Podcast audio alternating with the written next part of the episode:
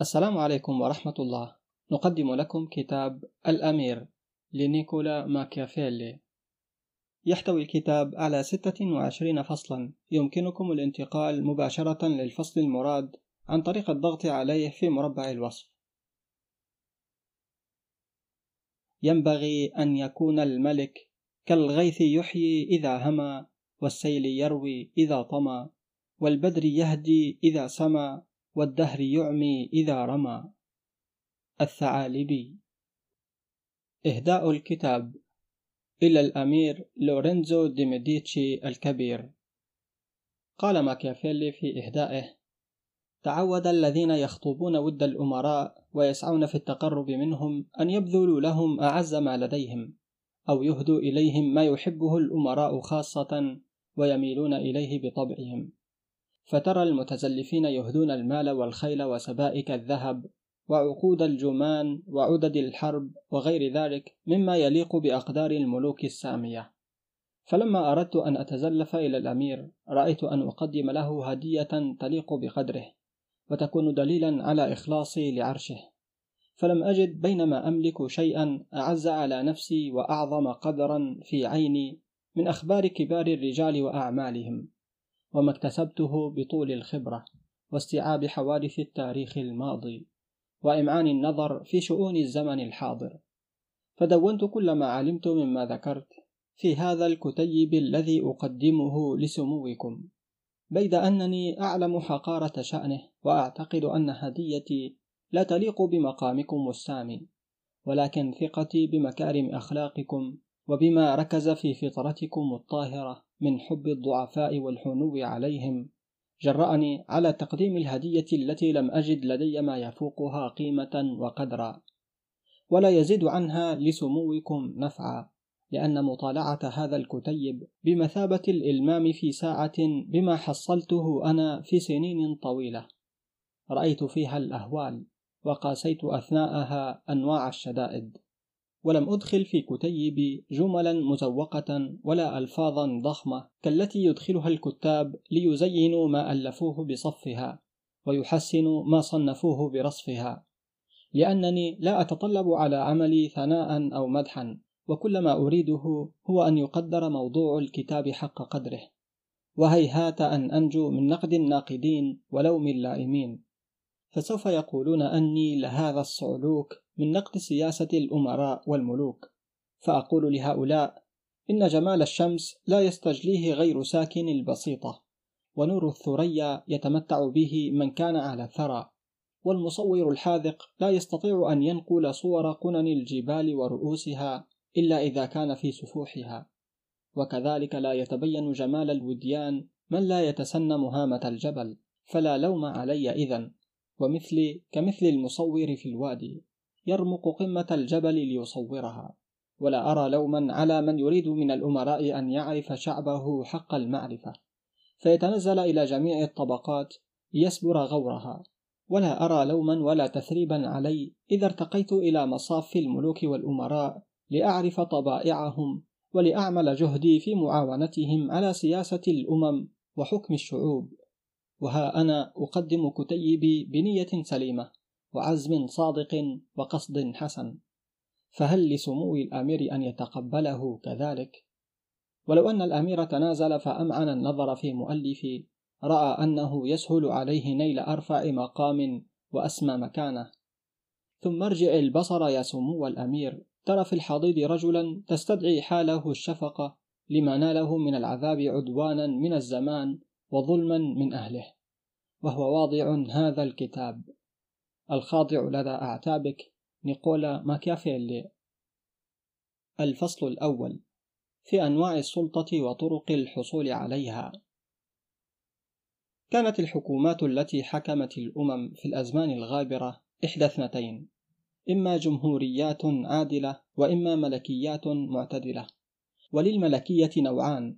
نوع تحكمه أسرة واحدة عريقة في القدم يرث أفرادها الملك الواحد بعد الآخر ونوع حديث التأسيس وملوكه حديثو العهد بالسلطان. ولذلك النوع الأخير صنفان صنف تكون الممالك فيه حديثة بالكلية كما كانت إمارة ميلانو في عهد فرانسيسكو سفورزا. وصنف يضمه الأمير إلى ما ورثه عن آبائه وأجداده بحق الفتح. مثل إمارة نابولي التي ضمها ملك إسبانيا إلى أملاكه. على أن بعض الممالك التي تقهر ويغلب أهلها على أمرهم يكون قبل الفتح متعودا حكم أمير من الأمراء ويكون بعضها حرا مستقلا. ووقوع تلك الإمارات في أيدي الفاتح يحدث إما بقوة الحرب وإما عفوا صفوا. الفصل الثاني في الكلام على الإمارات الموروثة. سأقصر كلامي في هذا الفصل على الحكومات الملكية وسأشرح الطرق والوسائل التي يتمكن بها الأمراء والملوك من التغلب على الأمم والتحكم فيها. فأقول إن التمكن من الممالك الموروثة لا يحتاج إلى حيلة من حيل السياسة لتعود شعوبها حكم الأسر المالكة. ولأن الأمير الذي يرث عرش آبائه لا يحتاج عند ارتقائه العرش إلا إلى اختفاء آثار من سبقه من الأمراء ثم يكون أبدا على أهبة الاستعداد لطوارئ الزمان.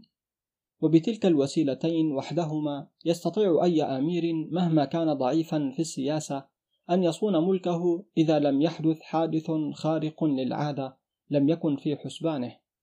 كأن تتغلب عليه قوة عظيمة وتحرمه عرشه. على أن ذلك الأمير لو كان على ما ذكرت من الاستعداد يمكنه أن يسترد عرشه الضائع لو انتهز فرصة خمود أعدائه ردحا من الزمن. ومثل هذه الفرصة لمن يرقبها ويود انتهازها كثير السنوح.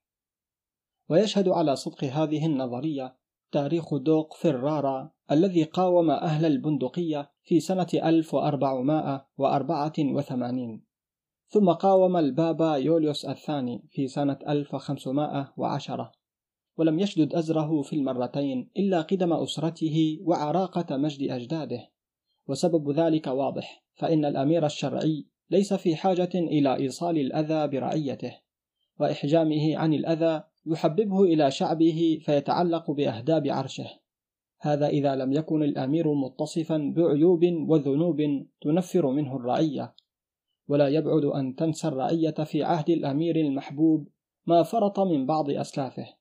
كتغيير القوانين وتبديلها وسلب الأموال والحكم بين الناس بالظلم ومثل هذه الذنوب إذا طال عليها الزمن محاها. والدهر خير مضمد للجروح. والأمير الحازم إن أراد أن يبقى محبوبا لدى أمته يحتاج إلى المحافظة على القديم والابتعاد عن التبديل مهما كان تافها. لأن الشعب يعلم أن التغيير القليل يمهد السبيل للكثير. وهذا يهيج سخط العامة ويحفظ الخاصة. قناة عبد الباري الطشاني على اليوتيوب للكتب والروايات المسموعة. الفصل الثالث في الإمارات المختلطة. شرحت في الفصل السابق سهولة التحكم في الممالك القديمة وسأشرح في هذا الفصل صعوبة التحكم في الممالك الحديثة. وسأضرب لذلك مثل الولايات التي كانت في أول أمرها جزءا من سلطنة كبرى. فإن أمثال هذه الولايات إذا شعرت بظلم حكامها ودت انصرافهم عنها ولو أدى ذلك إلى تحكم غيرهم فيها. فإذا تولى عليها ملك غير ملكها رحبت به أملا بأن الخلف يصلح ما أفسده السلف فيعدل حيث ظلم ويحسن حيث ساء. وكثيرا ما تدفع تلك الأمنية بعض الولايات إلى سل السيوف في وجه ملكها القديم فيثور أهلها ثورة حاسمة قد يتمكن بها الطامعون من الاستيلاء على الولاية الثائرة. وكثيرا ما تكون أمثال تلك الثورات نتيجة لخديعة دبرها الطامعون. وقد دلت الحوادث أنها لا تصلح حال الولايات لأنها لا تشفي الغلة ولا تبرئ العلة. إنما تكون ثالثة الأثاف فتزيد الطين بلة. ثم إن فساد الأحوال في عهد الملك المغتصب نتيجة طبيعية لمقدمات كثيرة منها أن المغتصب لا يستطيع أن يوثق رابطة الوئام بين أهل الولايات المغتصبة وبين رجال جيشه وحكومته وكذلك لا يستطيع أن ينقذها من الأخطار والمصائب التي تجلبها طبيعة الاغتصاب. وغني عن البيان أن موقف المغتصب يبقى في البلاد حرجا مهما كان عادلا في أحكامه وقويا بجنده وعدده. لأن أهل الولاية المغتصبة يبقون على عدائه ما دام في بلادهم وكذلك لا يتمكن المغتصب من اكتساب إخلاص جماعة الخائنين الذين مكنوه من بلادهم. لأنه لا يستطيع أن يرضيهم أو يقنعهم مهما منحهم وأعطاهم ولا يستطيع أن يعمد إلى الشدة في معاملتهم لأنه مدين بما أولوه. ومهما تكن قدرته في المال والرجال فلا يمكن أن تستقيم له حال إذا لم يكن مع أهل البلاد على أتم ما يكون من الصفاء والوداد. ولنضرب لك مثل لويس الثاني عشر الذي استطاع بجنوده وماله الاستيلاء على ميلانو ولكنه لم يستطع أن يحتفظ بها طويلا. لا لفشل أصاب جيوشه ولا لفقر انتاب خزائنه. بل لأن أهل ميلانو لم يلقوا من خير لويس ما سبق إلى ظنهم ووجدوا من شره ما أبعد قلوبهم عنه وبغضهم فيه. فاستسلموا من تلقاء أنفسهم للأمير لدويج دي سفورزا وأسلموا إليه قيادهم. ومن المعلوم أن الفاتح إذا ثارت عليه الولاية المفتوحة ثم عاد فقاهرها ثانية يكون الفتح الثاني ضامنا لبقائه أبدا. لأن الثورة علمته دروسا ما كان ليعلمها بدونها فيسلك بعد في سياسة الولاية المتهورة طريقين. الأولى أن يمد يده بالعقاب لمن يسببون القلاقل ويخلقون المشاغب. والثانية أن يعرف أماكن الضعف في حكومته فيقويها. فلا يجدها العدو الداخلي كما كانت قبل عرضة لسهامه فيتمكن منها وفق مرامه. وتصدق تلك النظرية على تاريخ فتح ميلانو فقد كان مجرد ظهور أعلام الدوق لدويج على الحدود سببا في ضياع ميلانو من يد فرنسا في المرة الأولى. أما في المرة الثانية فإنه لم تتمكن دولة من اغتصاب ميلانو من فرنسا قبل أن اتحدت دول أوروبا عليها. على أن هذا الاتحاد القوي لم يضعف من عزم فرنسا. فإنها دوخت الأمراء وألجأتهم إلى الفرار من إيطاليا بأسرها فخلى لها الجو في ميلانو وغيرها ولم يكن هذا الفوز المبين إلا أثرا من آثار السياسة الثانية سياسة تقوية أماكن الضعف في هيئة الحكومة. غير أن عهد فرنسا في ميلانو طال أو لم يطل فإنه لم يبقى إلى الأبد ولضياع ميلانو من يد فرنسا في المرة الثانية. أسباب لا بد من ذكرها وشرحها كما ذكرنا أسباب خروجها من يدها في المرة الأولى. وسنستطرد إلى ذكر الأمور التي كان يجب على فرنسا فعلها لتحتفظ بميلانو وذكر ما كان يفعله ملك آخر لو كان مكانها. غني عن البيان أن كل ولاية تفتح قد تكون متحدة والدولة الفاتحة في الجنس أو اللغة أو غيرهما من الروابط وقد لا تكون. فإن كانت الجنسية هي الرابطة فاستيلاء الدولة على الولاية سهل. سيما إذا كان أهلها ميالين بطبعهم إلى تحرير أعناقهم. ويكفي لسيادة الدولة الفاتحة على الولاية المفتوحة انقراض الأسرة المالكة القديمة في تلك الولاية. وذلك لأن الحال تبقى على ما كانت عليه من قبل. فلا تتبدل الأخلاق ولا تتغير العادات. وبذلك يستأنس أهل الولاية بحكامهم المحدثين. خذ لذلك مثل ولاية برجانديا وبريطانيا وجاسكونيا ونورمانديا وهي الولايات التي ضمتها فرنسا إلى حكمها منذ عهد بعيد. فاتفقت وعاشت جميعا بسلام ووئام. ومن المعلوم أن أخلاق الجماعات المتقدمة الذكر فرنسوية محضة ولا فرق بينها وبين أهل فرنسا إلا في اللغة فإن هناك بونا طفيفا في اللهجة. وقد سارت فرنسا في تملك تلك الولايات على الطريقتين السابقتين. فسعت أولا في إهلاك الأسرة المالكة وأبغت على القوانين القديمة والشرائع السالفة ولم تزد الضرائب فاستطاعت بذلك في زمن قصير جعل هذه الولايات كلها ولاية واحدة. أما إذا كانت الولاية المقهورة تختلف عن الدولة القاهرة في اللغة والأخلاق والقوانين فمصاعب التملك جمة وعقبات التحكم المطلق عظيمة لأن القاهرة يحتاج في مثل تلك الولاية إلى حظ وافر وعمل مستمر ليتمكن من الاحتفاظ بالولاية المقهورة. وخير وسائل الاحتفاظ بها أن ينتقل الفاتح إلى الولاية الحديثة ويعيش بين أهلها. وهذا يوطد قدمه ويثبت دعائم حكمه. ولنضرب للقارئ مثل الأتراك وبلاد اليونان. فإن كل الوسائل التي استخدمها الترك لإبقاء بلاد الإغريق تحت سلطتهم لم تكن لتفيد لو لم يقطنوا البلاد ويعيشوا بين أهلها. ومنافع تلك السياسة كثيرة منها أن الفاتح ببقائه في الولاية الحديثة يقف على أسباب الدسائس والفتن فيسعى في تلافيها قبل أن يتسع الفتق على الراتق. ومنها أن عمال الفاتح على الولاية يرونه أبدا نصب أعينهم. فيتقون غضبه إذا هم حادوا عن الطريق المستقيم بيد أنه لو غاب عنهم وتركهم وشأنهم فهم لا ريب يفسدون في الولاية فيؤثر إفسادهم في طاعة أهلها وينفرهم من الفاتح وهو في حاجة إلى موالاتهم والتودد إليهم. ومنها أن الدول الأخرى لا تستطيع اكتساح ولاية مفتوحة ما دامت خشية بطش الفاتح منتشرة فيها. ويجدر بالفاتح أن يؤسس في مداخل الولاية المفتوحة ومخارجها مستعمرات أجنبية وإلا اضطر لاستخدام جيش أزب داخل البلاد. وأشرت بتأسيس المستعمرات الأجنبية عالما أن هذا يقتضي نزع أملاك نفر قليل من أهل الولاية لتعطى للمستعمرين. ولا خوف من ذلك على الفاتح ما دام هذا النفر القليل المسلوب الحق ضعيفا. فإنه لا يستطيع أن يمس الفاتح بأذى ولا يستطيع كذلك هؤلاء الأقلون أن يثيروا غضب الأكثرين ممن لم تغتصب أملاكهم. لأن من لم يغلب على أمره في متاعه لا يكون كمن غلب. ولو أن المظلومين تمكنوا بعد اللتية من تحريك غضب من لم يظلموا سهل على الفاتح تسكين ذلك الغضب. ولتلك السياسة نفع آخر وهو أن أكثر أهل الولاية يبقون في خوف مستمر. فهم أبدا يخشون أن يصنع بهم ما صنع بغيرهم من قبل من الظلم والاغتصاب فيخلدون إلى السكينة ويرضون بما يمنحون. أما نفع تلك المستعمرات فقد ذكرته وهي عدا ذلك لا تكلف الفاتح شيئا ويكون أهلها أكثر إخلاصا له بالطبع ويكون الفاتح كما تقدم آمنا شر من اغتصب أملاكهم لتأسيسها ما داموا مشتتين.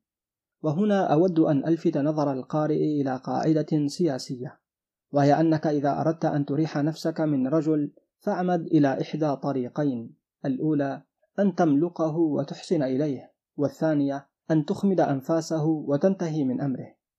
وفي طبيعة البشر عادة تساعد على تقرير تلك القاعدة وهي أنهم يحاولون دائما أن ينتقموا من أعدائهم لما ينالهم من الأضرار التافهة. ولكنهم لا يقدرون على الانتقام لأنفسهم ممن ينالهم بأضرار كبيرة. فخير وسيلة لمن يريد إيصال الأذى الحقيقي بعدوه أن يصب عليه من جام غيظه قدرا يعجزه عن الانتقام. وقد فضلت تأسيس المستعمرات على تأسيس الحاميات لأن ثكنات الجند في الحامية تستلزم نفقة طائلة يعجز عنها خراج الولاية. دع ما يولده بقاء الجند الفاتح في البلد المفتوح من أسباب الحقد والبغضاء بين الغالب والمغلوب وأن الجاهل من لا يخشى العدو السالم الآمن في وكره. وخلاصة القول أن المستعمرات كثيرة المنافع والحاميات كثيرة الأضرار وينبغي للفاتح الجديد أن ينصب نفسه زعيما على ما يجاوره من الولايات وأن يضع نفسه موضع المدافع عنها. وأن يجعل نصب عينيه غرضين. الأول إضعاف ما كان منها قويا والثاني سد باب ولايته في وجه الأجانب الأقوياء. لأن الولايات المغلوبة كثيرا ما تستغيث بجيرانها فيهرع إليها جار قوي إما طمعا في الاستيلاء عليها وإما خوفا من امتداد نفوذ الفاتح إلى ولايته. ولنضرب لذلك مثل الرومان عندما دعاهم الإيتوليون إلى بلاد الإغريق. فكانوا كلما دنوا من ولاية واستنجد بهم أهلها لبوا دعوتهم واستعانوا بهم على حكامهم وامتلكوها. وليعلم الفاتح القوي أنه إذا دخل ولاية جديدة فإن من كانوا ضعافا من الأشراف والنبلاء قبل فتحه ينضمون إليه ويمدون له يد المساعدة لا لأنهم يودون خيانة وطنهم بل نكاية في الحاكم السابق الذي ضعف شأنهم في عهده. ولكن ليحذر الفاتح هؤلاء الأشراف فإنهم إذا بلغوا من القوة أكثر مما ينبغي لهم استغنوا عنه وطغوا عليه ونزعوه الأمر إذا ما استتب له. أما إذا ساسهم بالحسنى وتمكن من قلوبهم فإنه يستطيع بقوته وبما يمدونه به من إضعاف الحاكم الأصلي فيعقد له لواء النصر وينال من الولاية المفتوحة فوق ما يشتهي. ولكن ولكن من لا يسير على درب تلك السياسة يفقد في برهة ما ربحه في عام وإذا تم له حكم كان عهده مزعزعا مقلقلا. وقل أن يطول كان الرومان يتبعون تلك السياسة فكانوا إذا فتحوا ولاية جديدة أسسوا فيها مستعمراتهم وملقوا أشرافها وأحسنوا إليهم بدون أن يزيدوا في قوتهم وكسروا جناح الأقوياء من الملوك والأمراء. وسدوا باب الولاية في وجوه الأجانب والدخلاء. وهاك تفصيل تلك السياسة في بلاد الإغريق. فإن الرومان لما افتتحوا تلك البلاد توددوا إلى إتشاي وإتيولي وأهلكوا ملوك مقدونيا وأبعدوا أنتيوكوس ولم ينل فيلبس صداقتهم قبل أن أضعفوا نفوذه. وكذلك لم يسمحوا لأنتيوكوس بالعودة إلى بلاد الإغريق. وما كان أحكم تلك السياسة. وكفى الرومان فخرا أن سياستهم هي سياسة الحكماء من الملوك والعقلاء من الأمراء إذ هي عدم اقتصارهم على الاهتمام بالحاضر وحده بل امتداد حسبانهم إلى غياهب المستقبل فيعدون له عدده ليتقوا ما يمكن أن يكون لأن الإنسان إذا حسب للمصائب حسابا استطاع أن يفر منها أما إذا صبر حتى تأتي فربما لا يجديه ما يتخذ من الوسائل السريعة لدفعها. فيكون مثلها كمثل حمى الدق التي يصعب على الأطباء اكتشافها في بداية أمرها مع سهولة علاجها ولكنها إذا تمكنت سهل اكتشافها واستحال علاجها. والأدواء المعنوية التي تشبه تلك الحمى في تدبير الممالك كثيرة ولا يستطيع أن يحسب للمستقبل حسابه إلا الرجل الخبير الحازم. وكثيرا ما اتقى رجل بفطنته وحصافته مصائب شعب برمته. أما إذا لم يكن على رأس السياسة رجل كما وصفت فلا يبعد أن تقع البلاد في هاوية. وقد نشأت دولة الرومان ودرجت وشبت وهرمت وشاخت وفيها رجال يحسبون للمستقبل ألف حساب. فكانوا أبدا يتقون عواقب أمثال تلك الزلات السياسية. ولم يكن خوفهم من الحرب ليقف في وجه تلك السياسة الحكيمة لأنهم عرفوا أن الحرب والسياسة توأمان ومن يريد أن يفوز في الأولى لا بد أن يكون فوازا في الثانية. وأن تأجيل الحرب ربما يفيد العدو فيستعد ويتأهب بما لا يوده الرومان. ولهذا السبب أشهروا الحرب على فيليبس وأنتيوكوس في بلاد الإغريق ليتقوا محاربتهما في إيطاليا. على أن ساسة الرومان كانوا يستطيعون بما اكتسبوه من الحكمة والخبرة أن يتقوا تلك الحرب وأن يوكلوا للأيام ما أوكلوه للرمح والحسام.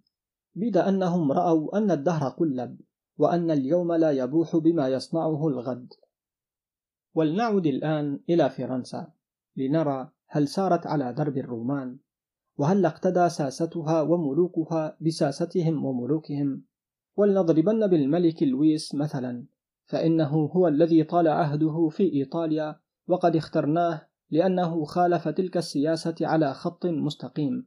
وغني عن البيان أن أهل البندقية هم الذين استنجدوا بالملك لويس ليقاسموه ولاية لومبارديا على أنني لا أرى حقا للائميه على رعونته. لأنه كان يود أن يوطد قدم فرنسا في إيطاليا سيما بعد أن بغض سلفه أهل هذه المملكة في فرنسا. فلا تثريب على لويس إذا لبى نداء أهل البندقية ظنا منه أن فرنسا والبندقية تنتفعان إن اتفقتا. ولو أن لويس استمر على سياسة النفع والوفاق ولم يفسد على نفسه بما أتاه من الأغلاط السياسية لفاز في إيطاليا فوزا باهرا. على أن لويس لما تم له الأمر في لومبارديا استرد في زمن قصير ما خسرته فرنسا من شرفها وصيتها في عهد سلفه. فأتته جنوة مختارة وصادقه أهل فلورنسا وتقرب منه ماركيز مانتوا ودوقات فرارا وبنت فوجلي وصافاه أمراء فاينزا وبيتزارو وريميني وتودد إليه أهل لوقا وسكان بيزا وسينا. فلما رأى أهل البندقية ذلك فطنوا إلى حقيقة الأمر وندموا وعادوا على أنفسهم باللائمة. لأن طمعهم في جزء من لومبارديا أدى إلى استيلاء ملك فرنسا على أكثر من ثلثي إيطاليا. وما كان أسهل التمكن من تلك الولايات كلها لو سار الملك لويس في سياستها على الخطة التي سار عليها الرومان. وشرحناها في أوائل هذا الفصل. فإنه كان بذلك يستطيع الأخذ بزمام تلك الإمارات لضعفها والتجائها إليه ليحمي بعضها من أهل البندقية والبعض الآخر من الكنيسة. وكان من اليسير عليه أن يستعين بالضعيف منها على القوي حتى يستوي الكل في الضعف والاستكانة. ولكن لويس خبط في سياسته خبط عشواء واختط لنفسه خطة عوجاء فإنه لم يوشك أن يستتب له الأمر في ميلانو حتى مد يد العون إلى البابا إسكندر ليحتل ولاية رومانيا. ومن العجيب أن لويس لم يتنبه إلى تلك الهفوة مع أنها زعزعت أركان قوته. وكادت تهدم جدران سياسته. هذا لأنه بمعاونة البابا على إحدى الولايات أضعف نفسه بأن تخلى عن ولاية محالفة كانت لا تألو جهدا في مساعدته الناشاء وبذلك دب الشك في نفوس أهل الولايات الأخرى خشية أن يصنع بها ما صنع برومانيا. وكذلك اشتد أزر الكنيسة فقويت شوكتها الدينية. وشوكة الدين إذا قويت اشتد بها ساعد الكنيسة. واعتز جانبها وامتد نفوذها إلى السلطة الدنيوية. ولما أنهف لويس تلك الهفوة لم ير له بدا من البقاء على خطأه والاستمرار على تلك السياسة الخرقاء.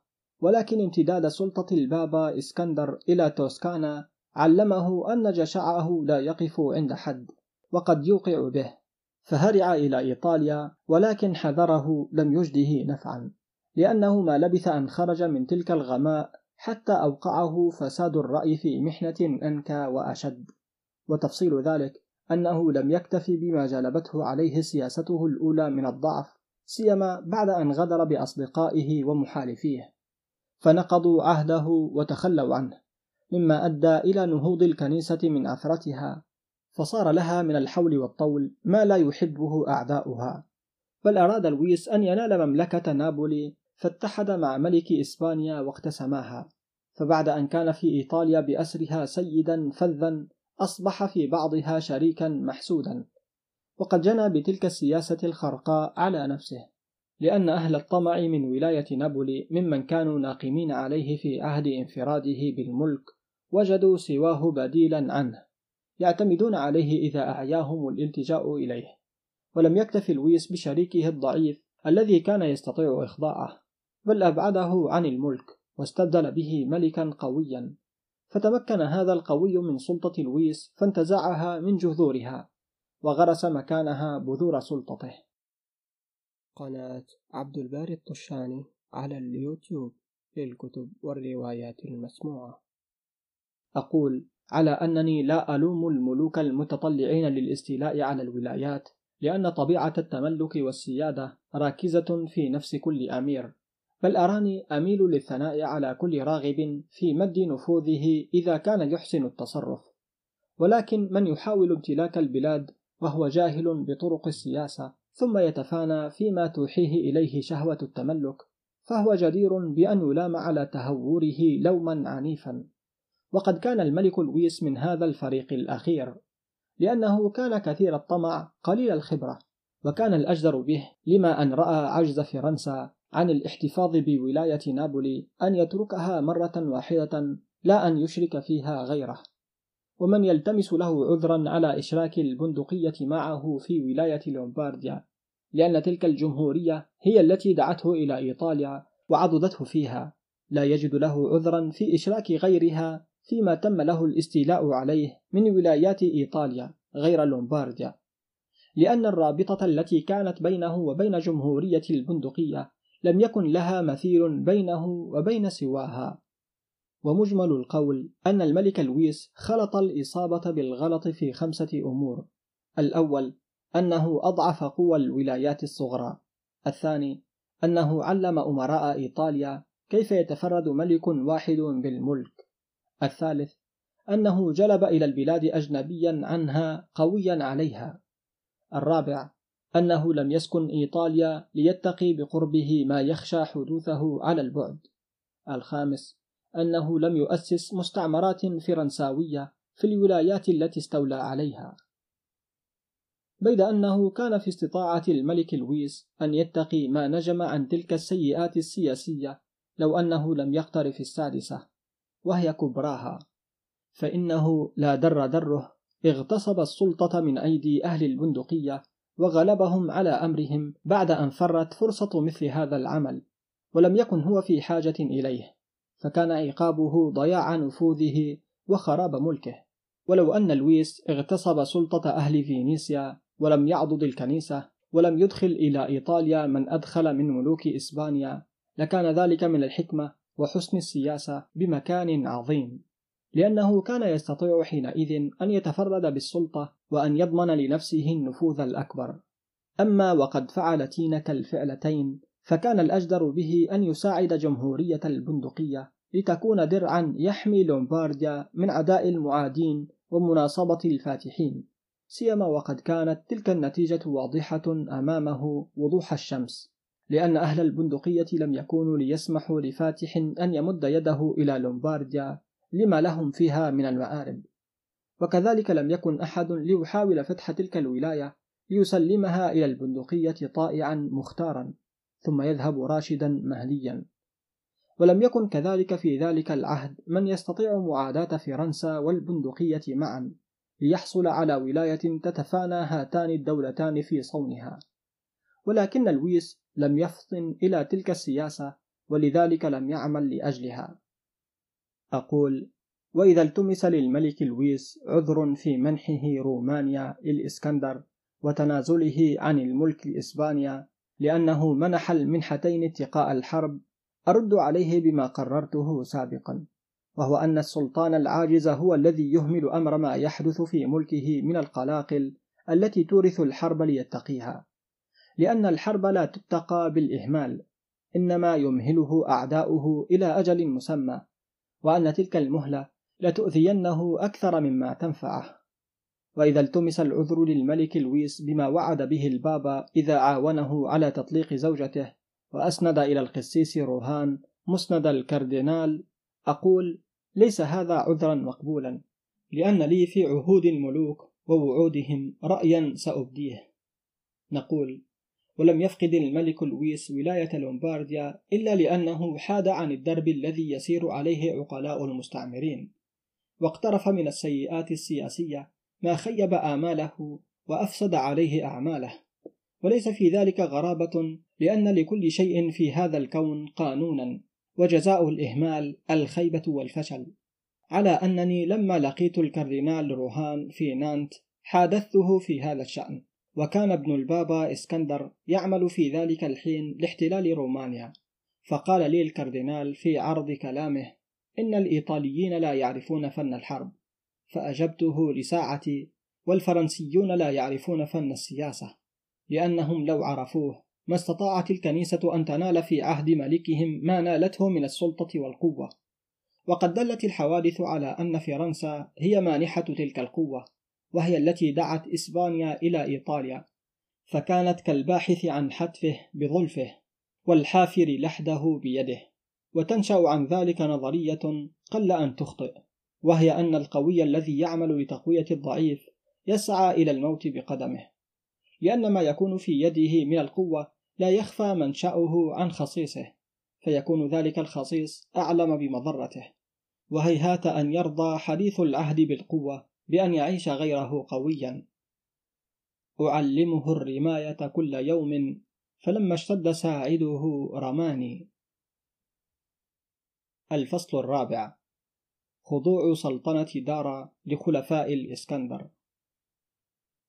بعد أن أفضت في ذكر الصعوبات التي تعرض للفاتح في أول عهده في بلاد حديثة الفتح خطر لي سؤال يسأله كثيرون ممن يقيسون الحاضر على الماضي ويعتبرون بحوادث الأمس وهو كيف تيسر للإسكندر أن يملك قارة آسيا بأسرها في برهة وجيزة من الزمن؟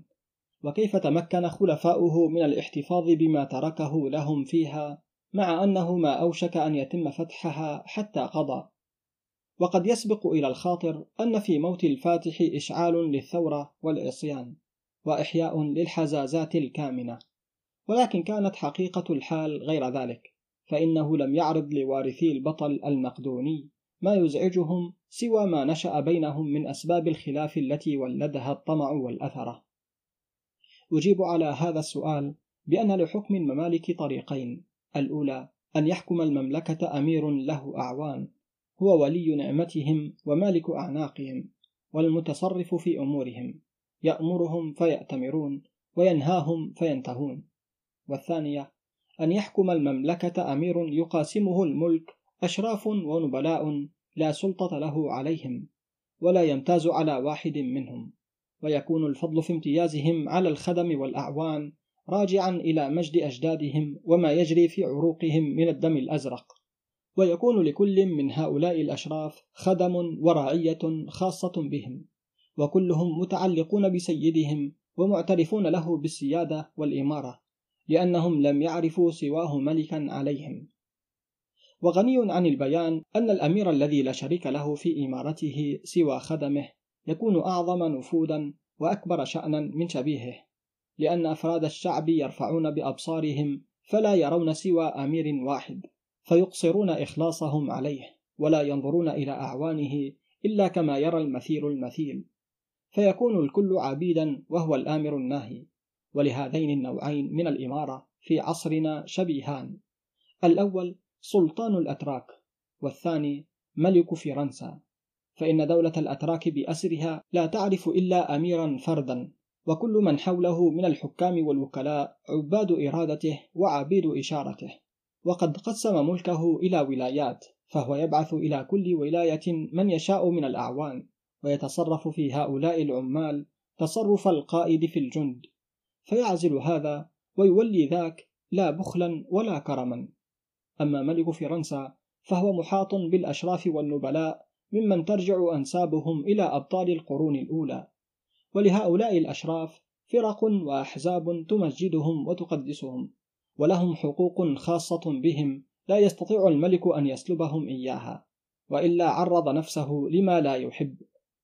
ومن ينظر في حال الإمارتين يرى لأول وهلة أن فتح دولة كدولة الأتراك يكاد يكون مستحيلا ولكنها إذا فتحت استسلمت للفاتح في زمن قريب. أما صعوبة افتتاحها فلأنها خالية من الأمراء الناقمين على الملك الذين يدعون الفاتحين نكاية في المتفرد بالإمارة وكذلك لا يستطيع الفاتح أن يبث روح الثورة في مثل تلك الدولة لأن أعوان الملك وخدمه إذا أخلصوا له قل أن يقبلوا غيره سيدا عليهم فلا يرتشون وإذا تمكن دخيل من إفسادهم ذهب عناؤه هباء لأنه ليس لهؤلاء الأعوان سلطان على الشعب كما تقدم. ولذا فالعاقل من اعتمد في قهر دولة كدولة الأتراك على عدده وعدده ليتمكن من مقاومة قوى عدوه. أما إذا عول على فشل خصمه فعاقبه عقابه. وإذا كان النصر حليف الفاتح في دولة الأعوان فهزم جيوشها واحتل بلادها وشتت شمل جنودها فلا خوف عليه حينئذ إلا من أفراد الأسرة المالكة. فإذا هو أبقى عليهم كدروا من صفائه وانتزعوا دولتهم من يده واستبدلوا لواءهم بلوائه. أما إذا أهلكهم عن آخرهم وأتبع رأس الأفعى ذنبها فلا خطر عليه من بقاء الأعوان لأنهم كما ذكرت لا حول لهم ولا طول وكما أنه لم يرج خيرهم قبل الفتح فلا خوف عليه من شرهم بعده لأن من لا يرجى خيره لا يخشى شره في معظم الأحوال.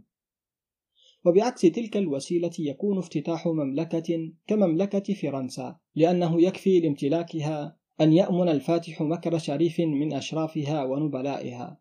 والنبلاء الساخطون على ولي الأمر في الملك المتنازع كثيرون بيد أن الفاتح إذا سهل له فتح مملكة من هذا القبيل صعب عليه أن يتمكن منها. لما يحدق به من الأخطار فقد يخونه من الأشراف من أمنه. ويناصبه العداوة من لم يعرفه وليس بنافع سعيه في هلاك الأسرة المالكة لأن الأشراف ينتهزون مثل تلك الفرصة للمطالبة بالملك فيبقى الفاتح بين نارين فلا هو بقادر أن يأتي عليهم ولا أن يرضيهم فلا يطول عهده لأن ملكه يبقى أبدا عرضة للزوال كأنه مؤسس في الريح أو على أمواج البحر التي لا تدوم على حال. وإذا تأمل القارئ في دولة دارا قبل فتح الإسكندر رآها كدولة الترك لعهدنا. فلما تغلب الإسكندر على رأس تلك الدولة ونكل بأسرته تنكيلا وبيلا أتته السلطنة مختارة مستسلمة. ولو أن خلفاءه ساروا على دربه ونحوا نحوه كان نصيبهم منها نصيب سلفهم. لكنهم اختلفوا فيما بينهم وظهر بعضهم على بعض فلم يستقم لهم أمر. ولو أن سلطنة دارا كانت لعهد الإسكندر كمملكة فرنسا لعهدنا ما استطاع أن ينال منها منالا فإنها كانت تكون أبعد نيلا من قبة الفلك وأعز على الفاتح من السماكين. لأجل هذا قاست رومة الأهوال الشداد في إسبانيا وفرنسا وبلاد الإغريق لأن أشراف تلك الممالك كانوا عقبة كؤودا في سبيل روما فلم يستتب لها الأمر كما تحب. حتى انقرضت أسر النبلاء وذهب ذكرهم ذهاب أمس الغابر وحينئذ هدأ روع روما وخلا لها الجو. أما سبب هلاك هؤلاء الأمراء فهو انشقاقهم وانقسامهم. فكان كل أمير يناهض خصمه حتى إذا تغلب عليه تولى أمر ملكه. وكانت روما تنتهز هذه الفرصة فتنفر حزب الأمير الهارب من الأمير الغالب فيلتجئ إليها الحزب. وقل أن لا يعترف اللاجئ بالسيادة لمن يحميه. وما زالت كذلك حتى فني الأمراء عن آخرهم فامتد نفوذها وانبسطت سلطتها. وبعد هذا لا يستغرب ما وقع للإسكندر في آسيا من الفوز وكذلك لا يلام غيره من الفاتحين أمثال بيروس ممن لم ينالوا من فتوحهم ما ناله الإسكندر. وما الفضل لواحد على الآخر إنما اختلفت شؤون الممالك فاختلفت نتائج الفتوحات. قناة عبد الباري الطشاني على اليوتيوب للكتب والروايات المسموعة. الفصل الخامس. كيف تحكم البلاد التي كانت قبل الفتح مستقلة؟ إذا افتتح فاتح بلادا كانت قبل الفتح حرة سائرة على شرائع وسنن خاصة بها فللتحكم فيها ثلاث طرق. الأولى أن يخرب الفاتح البلاد المفتوحة ثم يؤسس سلطنته على أنقاض السلطنة الغابرة. والثانية أن يعيش الفاتح في البلاد المفتوحة. والثالثة أن يمنح البلاد حريتها السياسية واستقلالها الداخلي شريطة أن يفرض عليها الجزية في كل عام. وهذا بعد أن يكون قد ترك في البلاد فئة تحافظ على سلطته في غيبته.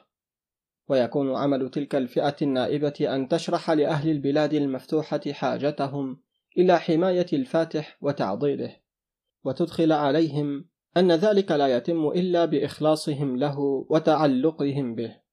وقد دل الاختبار على أن تلك الوسيلة مع منح الحرية للبلاد التي كانت قبل الفتح حرة هي أضمن الوسائل للاحتفاظ بها لتعود أهلها الحرية.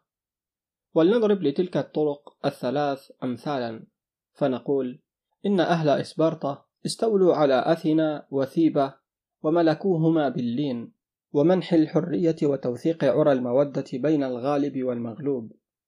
وكذلك استولت روما على قرطاجنة وكابوا ونومانتبا بعد أن أهلكتها جميعا.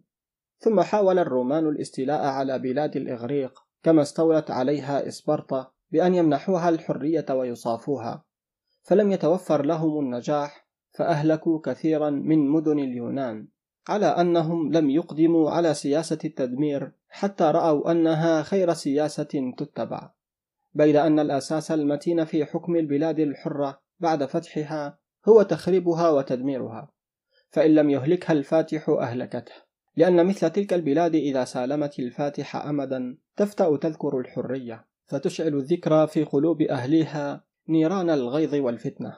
ولا تهدأ تلك النيران ما دام تاريخ الآباء والأجداد لا يزال محفوظا في قلوب الأولاد والأحفاد. لأنه لا يمحو اسم الحرية شيء. فلا منح المانح ولا كر الدهور يمحوان اسمها من قلوب نشأت عليها وتعودتها.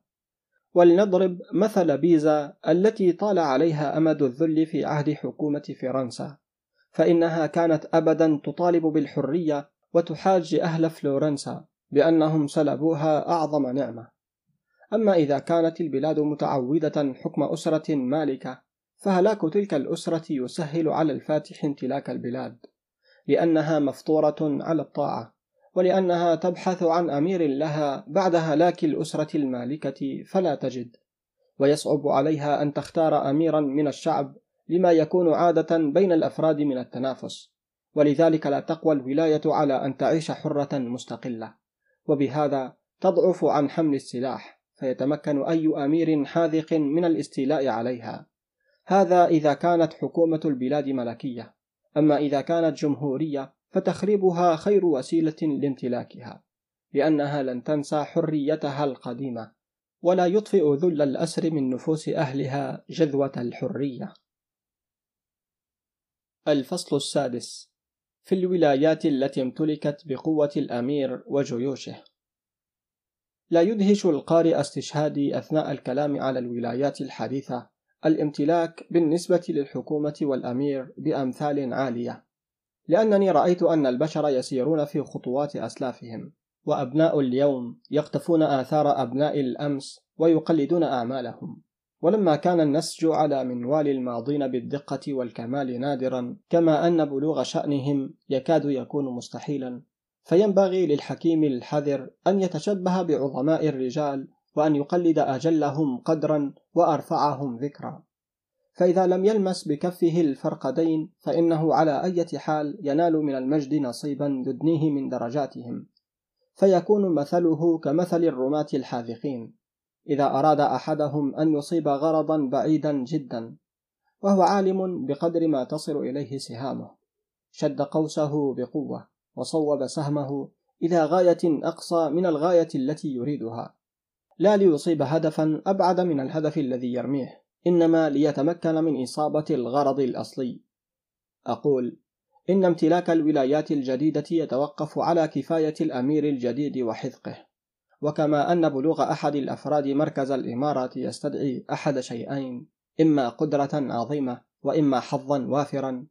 كذلك الأمر في امتلاك الولايات الجديدة فإن كفاية الأمير أو حسن ظنه أو كليهما يسهلان كثيرا من المصائب ويزيلان معظم العقبات بيد أن الذين يعوزهم الحظ الوافر يكونون في معظم الأحوال أكثر توفيقا ممن حبتهم الكواكب بحسن الطالع. لأنهم أبدا يخشون العواقب ويحسبون لكل حركة وسكنة حسابها. كذلك إقامة الأمير في الولاية الجديدة يخفف عنه أعباء المتاعب الأولى. وإني أحسب أن أعظم من وصلوا إلى مرتبة الإمارة بجدهم واعتمادهم على أنفسهم فكانوا جديرين بها هم موسى النبي وقورش وروميلس وطيصص وغيرهم ممن لا تحضرني أسماؤهم. وإن كان لا يليق بنا في هذا المقام أن نذكر موسى بين الأمراء لأنه لم يكن إلا رسول الله وخليفته في إنجاز ما أراده سبحانه إلا أنني لا أستطيع إلا الإعجاب به لما تحلى به من الصفات الجميلة التي قربته من الله وجعلته كليمه وترجمانه وكذلك قورش وأمثاله ممن ملكوا الولايات وأسسوا الممالك يستحقون الإعجاب والثناء. وإذا فحصنا أعمالهم الخاصة وفحصنا ضروب سياستهم لا نرى أنهم يختلفون كثيرا عن موسى. وإن يكن أستاذه ومرشده هو الله جلت قدرته. إذا رجعنا إلى حوادث هؤلاء الأمراء الفخام رأينا أنهم غير مدينين بعظمتهم لحسن الحظ. إنما الذي خدمهم هو بعض الفرص التي سنحت ومنحتهم مادة يشكلونها في أحسن تقويم يريدون. فإن لم تسنح لهم تلك الفرص لذهبت قواهم هباء. ولولا قواهم وكفايتهم لولت تلك الفرص أدراج الرياح. كان من الضروري لفوز موسى أن يجد بني إسرائيل أذلاء في مصر مضطهدين من أهل وادي النيل ليكونوا أطوع إليه من بنانه إذا قادهم للهجرة من مكان يقيمون فيه على الضيم والهوان. كذلك كان من الضروري ألا يبقى روميلس في ألبا وأن يلقى به يوم ميلاده في مكان مهجور لينهض في المستقبل وليقوم بتأسيس روما. وكان كذلك من الضروري أن يأتي قورش في وقت كان الفرس فيه متذمرين من دولة ميديس وأن يكون ميديس قد فقد صفات الفروسية ونسي فنون الحرب وخلع رداء الرجولية من طول سيادة السلم في ملكه. كذلك لم يكن لطيصص أن يظهر كفايته واقتداره إذا هو لم ينتفع بالتفريق الذي كان سائدا في أثينا. مما تقدم نرى أن الفرص هي التي سهلت الطريق لهؤلاء الرجال وأن صفاتهم العظيمة مكنتهم من الانتفاع بتلك الفرص ليمجدوا أوطانهم وليزيدوها عزا وقوة. وأمثال هؤلاء الذين ينالون الملك بالقوة يجدون في أول الأمر مصاعب جمة ولكنهم لا يلقون أقل عقبة في الامتلاك التام إذا استتب لهم الأمر. ومعظم العقبات التي تعرض لهم تنشأ عن القواعد والنظامات الجديدة التي يدخلونها على الولايات الحديثة والتي يقتضيها بسط النفوذ.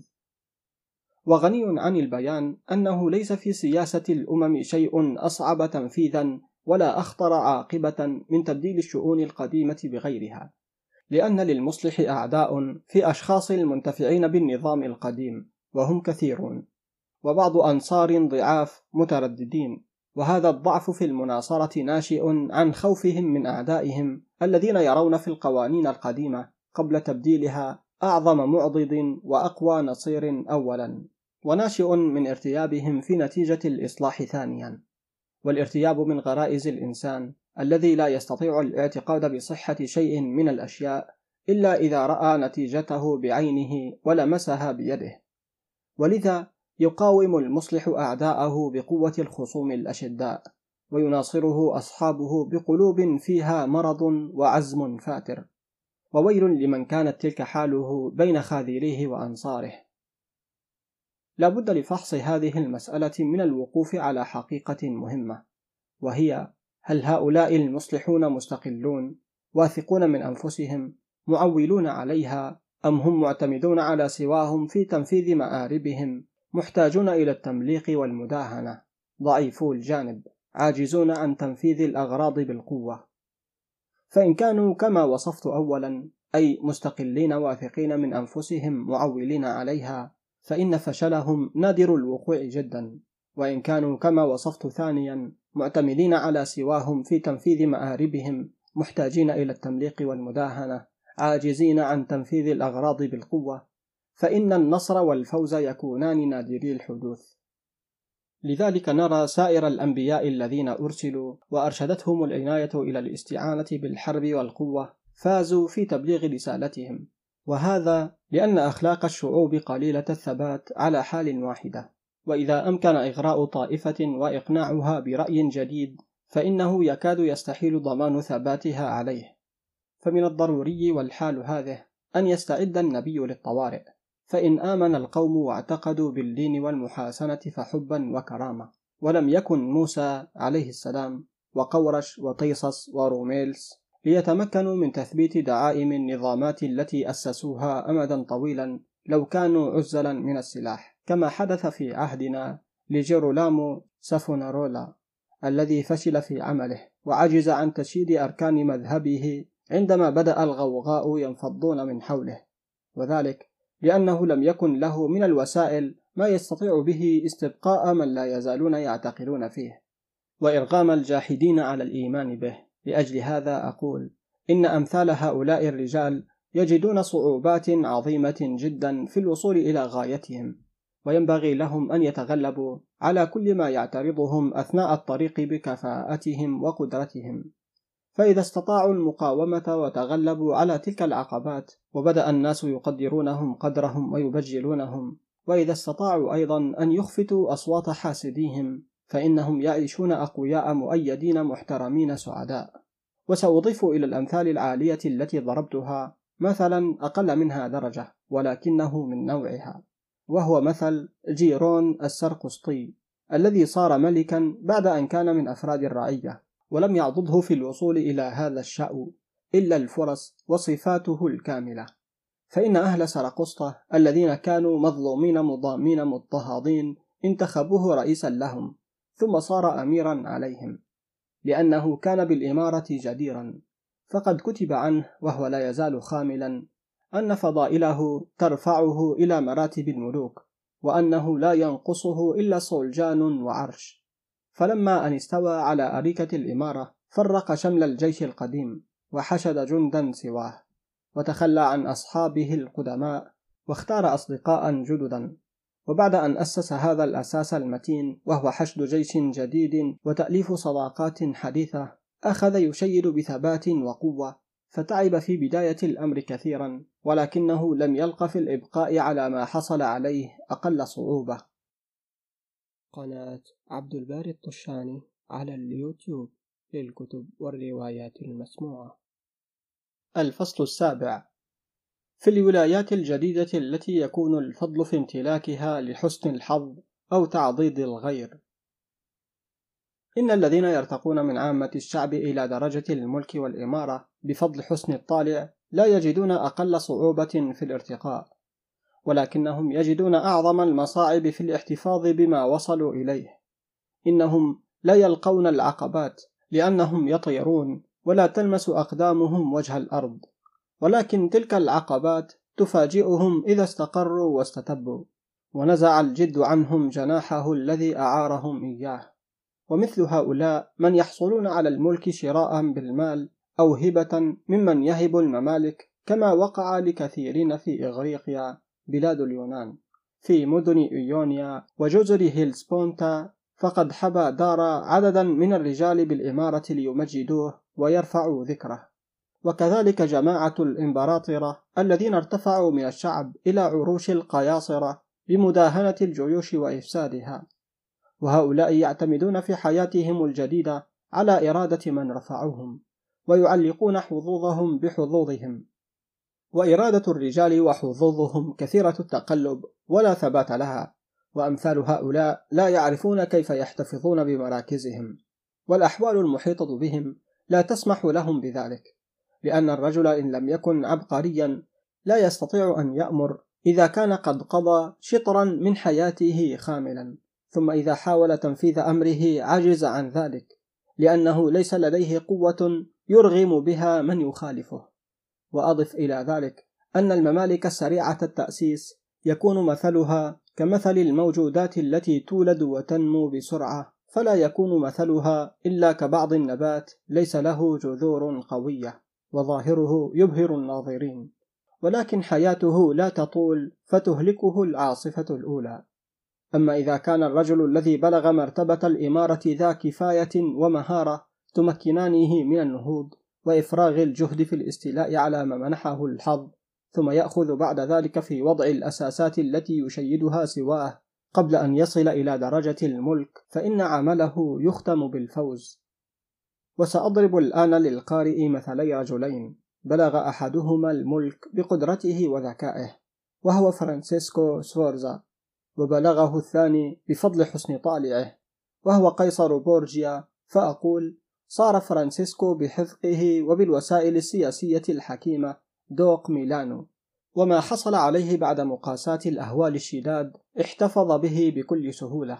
أما قيصر بورجيا المعروف باسم دوق فالنتين فقد وصل إلى الملك بفضل حسن طالع أبيه وفقده بهذا السبب عينه رغم كل المساعي التي يبذلها رجل حكيم حذر مثله ليحفظ ما ورثه من سلفه. وقد قلت آنفا إن من لا يضع الأساس في أول الأمر يمكنه أن يضعه بعد الوصول إذا كان ذا اقتدار نادر وعظمة حقيقية. مع ما في ذلك من التعب الذي لا يطاق لمن يشيد والخطر الذي يتهدد البناء كله. فإذا تأمل الإنسان فيما وصل إليه الذوق رأى أن متانة الأساس وقوته خدمتاه وسهلتا عليه التشييد. ولو أنه فشل في مساعيه فإن اللوم في ذلك لا يعود عليه. إنما على سوء الطالع الذي رزأه ونكبه بما سبب خيبته. وقد لقي إسكندر السادس في تكبير شأن ابنه صعوبات كثيرة تعوقه عن الوصول إلى غرضه في الحاضر وتعترض سبيله في المستقبل. فإنه رأى استحالة رفعه إلى عرش مملكة غير خاضعة للكنيسة وأنه إذا حاول الاستيلاء على بعض أملاك الكنيسة سيمانعه دوق ميلانو وأهل فينيسيا لأن فاينزا أو ريميني كلتيهما كانتا تحت حماية البندقية. ثم رأى أيضا أن عدد إيطاليا وجنودها لا سيما الجنود والعدد التي كان يرجو أن تخدمه كانت كلها في أيدي جماعة يخشون نمو عظمة البابا ولأجل هذا لم يكن ليعول عليهم لأنهم كانوا جميعا تحت سيطرة آل أورسيني وكولوناس وأتباعهما. فكان من الضروري والحالة هذه لأجل الاستيلاء على بعض ولايات إيطاليا إحداث قلاقل كبرى وتغيير نظام الحكومات الإيطالية. وكان هذا من السهل عليه لأنه رأى أن أهل البندقية قد استخدموا ملك فرنسا وجنوده إلى إيطاليا وأنه لم يعارض ذلك الاستخدام بل عضده. بأن سهل تطليق لويس زوجته فكأن الملك لويس ورد إيطاليا بعد دعوة أهل البندقية ورضي إسكندر ولم يكد يصل ميلانو حتى طلب البابا منه جنودا لمحاربة رومانيا. وقد تم للبابا الفوز في تلك الحرب لأنه كان مستندا على شهرة الملك وصيته. فلما أن استولى دوج البندقية على رومانيا وهزم الكولوناس عاقه أمران عن الاحتفاظ بها والاستمرار في فتوحه. الأول جنده فإنه بدأ يسيء الظن بأمانتهم وإخلاصهم. والثاني إرادة فرنسا فإنه خشي أن يتخلى عنه آل أورسيني ويستردوا عددهم وأسلحتهم التي كان يحارب بها. فتكون عاقبة ذلك التخلي عن الاستمرار في الحرب واغتصاب ما افتتحه. وخشي أيضا أن الملك نفسه قد يفعل به ذلك.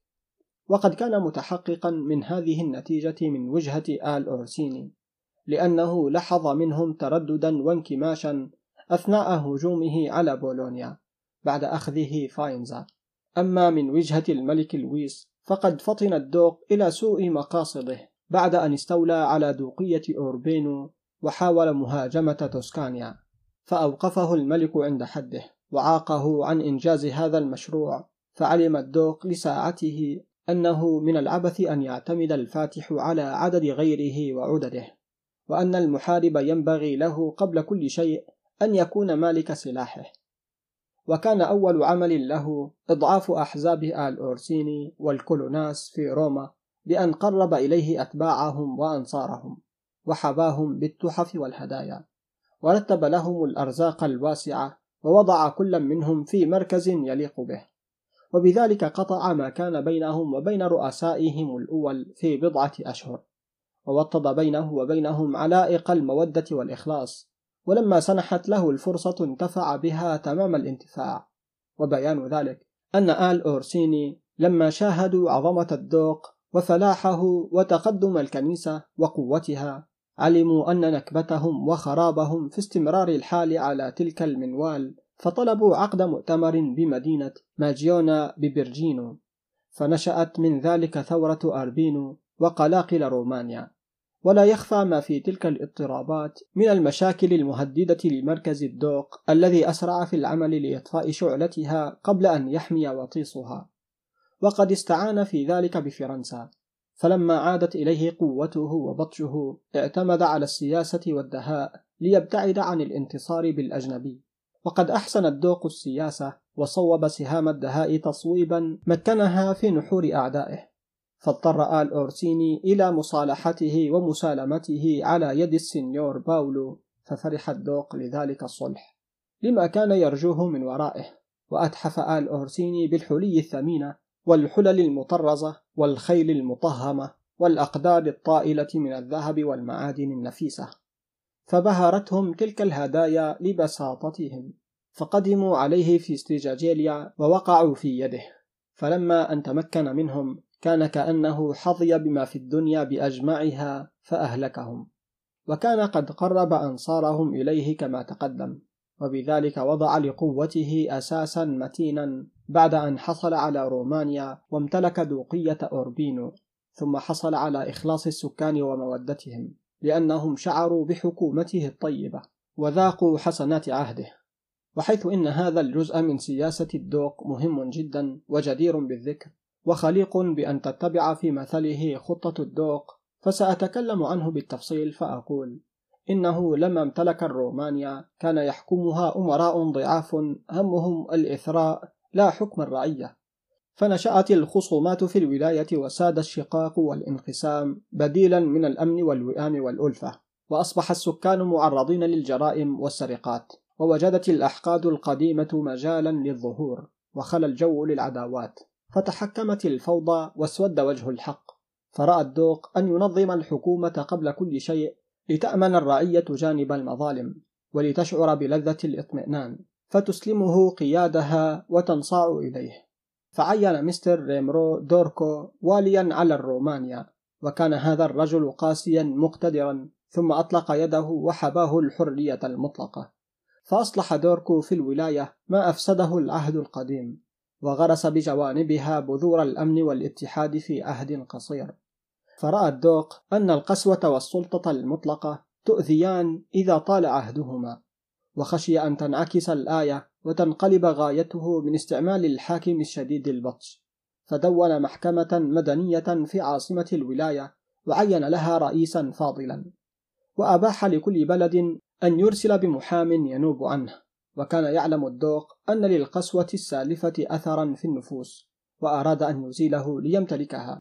فأعلم القوي أنه بريء مما يقع من الشدة وإن عامله دوركو هو المسؤول وحده عن ذلك لما عرف عنه من الحدة والشراسة. ثم أراد الدوق أن يخلص من دوركو فاتهمه وسجنه. ثم ساقه إلى ميدان سيزنا وأمر بشق بدنه شقين وطعنه بخنجر.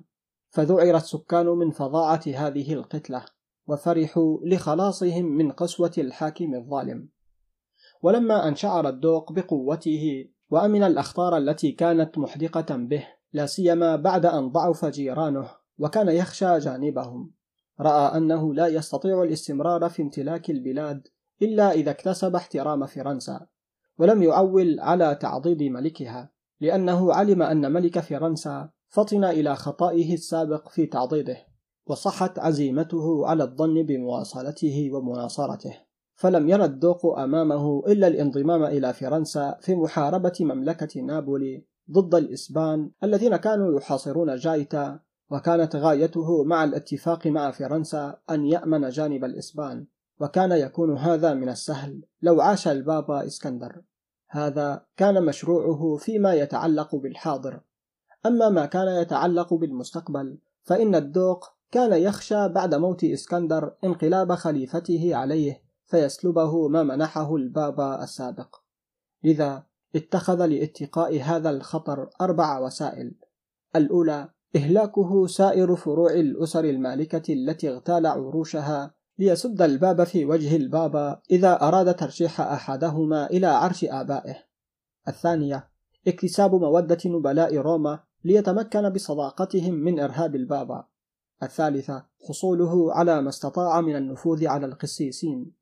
الرابعة الوصول في حياة البابا والده إلى درجة من البطش تمكنه من مقابلة الصدمة الأولى بمفرده ومقاومتها جهده وقد أتم ثلاث وسائل من تلك الأربعة قبل موت البابا وأوشك أن يتم الرابعة لأنه قضى على من طالته يده من الأمراء المخلوعة وقليل منهم فر من يده واكتسب رضا أشراف الرومان وكان له في الكلية الدينية نفوذ عظيم.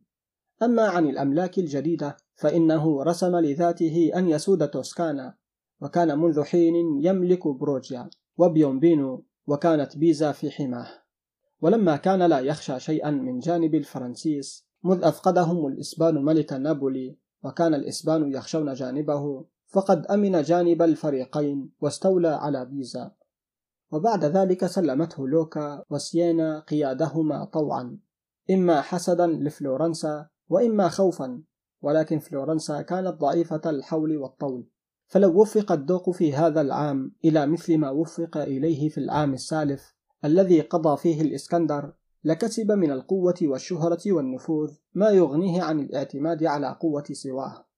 ولكن الإسكندر مات لخمس سنين خلت منذ جرد ابنه الحسام ولم يترك له سوى ولاية رومانيا وطيدة الأركان. وما عداها معلقا في الهواء بين جيشين عدوين قويين وخلفه مريضا بداء قاتل. ولكن الدوق كان مقداما مقتدرا وكان خبيرا بقلوب الرجال يعلم كيف يكسبهم وكيف يقهرهم. كذلك كان الأساس الذي وضعه في زمن قصير قويا متينا فلو لم يكن حياله الجيشان اللذان ذكرت أو لم يكن يشكو داء قاتلا لتغلب على كل ما كان يعترضه من العقبات.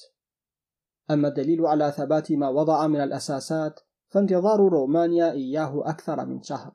كذلك لما كان في روما بين حي وميت كان مركزه وطيدا رغم قدوم فييلي وأورسيني الذين لم يجدا له في البلد عدوا على أنه كان لا يستطيع أن يرفع من شاء إلى مقام البابوية ولكنه كان يستطيع أن يبعد عن ذلك المقام من لم يشأ أن يشغله. فلو كان لدى موت الإسكندر متمتعا بصحته لسهل أمامه كل صعب. وقد قال لي يوم تولى البابا يوليوس الثاني إنه فكر في كل ما عساه يحدث عند موت أبيه وأنه وجد لكل مشكلة حلا سوى مشكلة واحدة غابت عن ذهنه وهي أنه سيكون ذاته لدى موت الإسكندر على وشك الموت.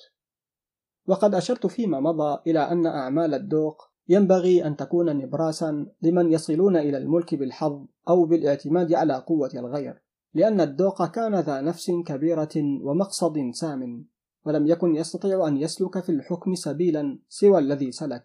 ولم يعترض خطته التي رسمها لنفسه سوى قصر حياة الإسكندر واعتلال صحته. فمن يريد في ملك جديد أن يتقي الأعادي ويكسب مودة الأصدقاء ويقهر بالقوة أو الخديعة ويحبب نفسه للشعب ويلقي في فؤاد الناس رهبة ويطيعه الجند ويتبعه وأن يهلك من يستطيعون إيذاءه وأن يدخل الإصلاح في العادات والرسوم القديمة وأن يكون قويا تارة وشفيقا طورا وأن يكون عظيما وكريما قديرا على فناء جيش قديم وخلق جيش جديد وأن يحافظ على ود الملوك والأمراء بحيث يفرحهم أن ينفعوه ويخيفهم أن يؤذوه. من يريد ذلك كله فعليه أن يتبع أعمال الدوق ويقلده. بيد أن الدوق اقترف خطأ في رفع يوليوس الثاني إلى عرش البابوية. وعذره في ذلك أنه لم يكن يستطيع إذ ذاك أن يعين من يريد رفعه إلى مقام البابوية فلم يكن يخلق به أن يرفع واحدا من الكرادلة الذين أساء إليهم أو الذين استولى رعبه على قلوبهم لأن الرجال تؤذي الرجال إما رعبا وإما بغضا. وكان ممن ناله أذاه سان بطرس أدفينكولا وكولونا سان جيورجيو وإسكانيو. أما من عداهم فكانوا ممن يرهبونه عدا روهان والكرادلة الإسبانيين لأن روهان كان من أقرباء ملك فرنسا وكان ذا بطش ولأن كرادلة الإسبان كان بينهم وبينه روابط نسب وقربى لأجل هذا كان ينبغي للدوق أن يسعى في تعيين البابا من الإسبانيين أو أن يرضى بروهان بابا لا أن يرفع إلى البابوية سان بطرس أدفينكولا ومن يحسب أن الإحسان الحديث يمحو أثر الإساءة السالفة من نفوس العظماء فقد أخطأ. وقد كان هذا الخطأ سببا في هلاك الدوق قناة عبد الباري الطشاني على اليوتيوب للكتب والروايات المسموعة. الفصل الثامن في من بلغوا الإمارة بالإثم والغدر وحيث إنه من المستطاع بلوغ بعض الأفراد مرتبة الإمارة بوسيلتين لا يمكن نسبتهما إلى الفضيلة أو إلى الحظ فلن نهملهما. وإحداهما جديرة بالإسهاب لو كان البحث قاصرا على الجمهورية. أما الوسيلتين فأولهما أن يبلغ الفرد مرتبة الإمارة بالغدر والخديعة والإثم. وثانيهما بلوغ فرد مرتبة الإمارة رغبة من أهل وطنه في رفعته. ويوجد في التاريخ للوسيلة الأولى مثلان الأول في العصور الغابرة والثاني لعهدنا وسأتكلم بدون إسهاب في منفعة تينك الوسيلتين لأنني أرى في المثلين كفاية لمن يضطر لتقليدهما. المثل الأول هو مثل أجاتوكل الصقلي الذي صار ملك سرقصة مع أنه من أصل وضيع صغير. كان أجاتوكل هذا ابن نجار وكان في كل أطوار حياته شريرا غادرا. بيد أن شره وخبثه كانا مصحوبين على الدوام بقوة العقل ونشاط البدن. فلما التحق بالجندية ارتقى سائر درجاتها حتى صار حاكما لسرقصة. فلما بلغ هذا المنصب وكان صح عزمه على بلوغ الإمارة والحصول بالشدة وبدون تعضيد السوى على ما لم ينله بالرضا والوفاق أسر عزمه إلى هملقار القرطاجيني. الذي كان يحارب وجنوده بصقلية. ثم دعا أهل سراقصة صباح يوم وجمع مجلس السينات كأنه يريد البحث في أمور ذات شأن تتعلق بالجمهورية. ثم أمر جنده بإشارة معلومة فذبحوا أعضاء مجلس السينات وأكابر أهل البلد. وبعد تلك المذبحة استولى على المدينة واحتل منصب الإمارة ولم يلق في طريقه عقبة. ثم هزمه القرطاجينيون مرتين وحصروا المدينة فتمكن من الدفاع ثم ترك جزءا من جيشه لحمايتها وأغار ببقية جنده على أفريقيا وعاد ففك حصار سرقسة وضيق الخناق على القرطاجينيين فاضطروا لعقد الصلح معه وقنعوا بما يملكون في أفريقيا وتركوا صقلية لأجاتوكل ومن ينظر في أعمال وصفات ذلك الرجل يرى أشياء قليلة يمكن نسبتها إلى الحظ لأنه بلغ منصب الإمارة بدون تعضيد السوى بل بوصوله إلى أعلى الدرجات في الجندية وهو ما لم يبلغ إلا بمشاق شديدة والتغلب على مصاعب جمة وقد كلفه الاحتفاظ بمنصبه مثلما كلفه الحصول عليه كما أننا لا ننسب بلوغه مركز الإمارة إلى الفضيلة لأن ليس من الفضيلة في شيء أن يذبح الرجل أبناء وطنه وأن يخون أصدقاءه وأن يكون بلا ذمة ولا رحمة ولا دين. وإن سهلت تلك الآثام نيل الملك فإنها لا تنيل صاحبها مجدا. إن صفات أجاتوكل التي سهلت له اقتحام الأخطار والتغلب على الشدائد وكبر نفسه الذي يسر له الصبر على المكاره خليقة بأن تجعله في صفوف كبار القواد. ولكن خشونته البربرية وفظائعه التي لا تحصى وبعده عن صفات الإنسانية لا تخول لنا ذكر اسمه بين مشاهير الرجال ولا يمكننا أن ننسب للحظ أو للفضيلة ما تم له بدونهما أو بدون أحدهما. وفي وقتنا هذا تحت حكم الإسكندر السادس عهد إلى جيوفاني فوجلياني أمر تربية ابن أخيه أوليفرتو دوفورمو الذي خلفه أبوه صبيا.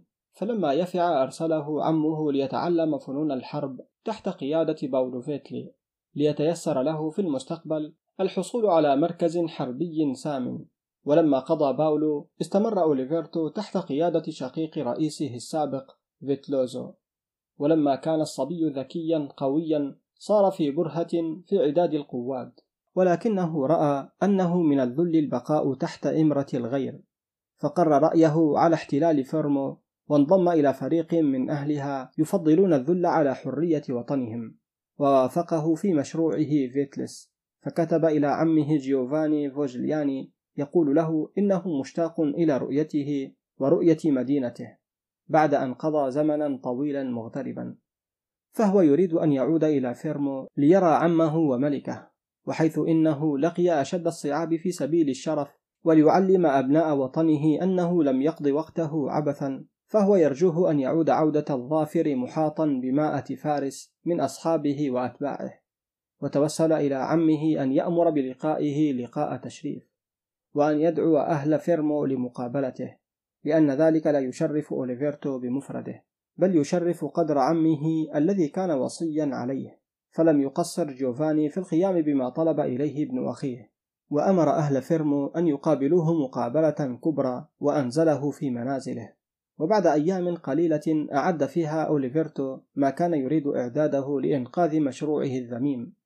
دعا عمه جيوفاني فوجلياني وفريقا من أكابر فيرمو لوليمة عظيمة وبعد الفراغ من تناول الطعام والأحاديث المعتادة في مثل تلك الأحوال أدخل أوليفيرتو في الحديث بعض الأمور المهمة وتكلم عن عظمة البابا إسكندر وولده قيصر بورجيا وعن أعمالهما فأجاب جيوفاني وبعض الحاضرين على قول أوليفيرتو فنهض وقال إن هذه المسائل ينبغي أن يبحث فيها في مكان سري. ثم دخل غرفة أخرى فتبعه إليها عمه جيوفاني وبعض الحاضرين فلم يستقر بهم الجلوس حتى خرج عليهم جنود كانوا مختبئين في المكان وذبحوهم. وبعد تلك المذبحة ركب أوليفيرتو جواده وسار في المدينة. فحصر القاضي في قصره حتى اضطره رهبة للاتفاق معه على تأسيس حكومة وبلوغه مرتبة الإمارة. ثم قضى على كل من كان يخشى عدوانهم. وقد دام عهده عاما لم يكن فيه آمنا في مدينة فيرمو وحدها بل كان مهاب الجانب ممن جاوره من الملوك والأمراء. وكان يستحيل سقوطه كما استحال سقوط أجاتوكل. إذ لم تخدعه حيلة قيصر بورجيا عندما حاصر آل أورسيني وآل فيتلي في سينيجاجليا كما رويت حيث أخذ هو وأستاذه القديم فيتلوزو وخنقا. قد يندهش البعض من أن رجالا كأجاتوكل وأمثاله بعد أن اقترفوا خيانة وقسوة عاشوا آمنين في أوطانهم وقدروا على المدافعة عن أنفسهم ضد الأعداء الأجانب بعد أن يثور الشعب ضدهم. مع أن كثيرين من الحكام والأمراء لم يستطيعوا أن يحتفظوا بالملك في وقت السلم فضلا عن وقت الحرب. وجوابي على ذلك أن هذا راجع إلى الحكمة والطيش في استعمال القسوة. إذا كان يجوز اقتران القسوة بالحكمة فالقسوة الحكيمة هي التي يستعملها الرجل ليحصل على مركز وطيد ثم لا يطول أمدها بل تستبدل صراعا بأعمال نافعة للرعية. أما القسوة الطائشة فهي التي تبتدئ شيئا فشيئا وتزيد على مر الأيام دون تنقص. فالذين يستخدمون القسوة الحكيمة قد يفوزون في إرضاء الله والناس كما كانت عاقبة أجاتوكل أما الذين يستخدمون القسوة الطائشة فمن المستحيل عليهم أن يحتفظوا بمراكزهم.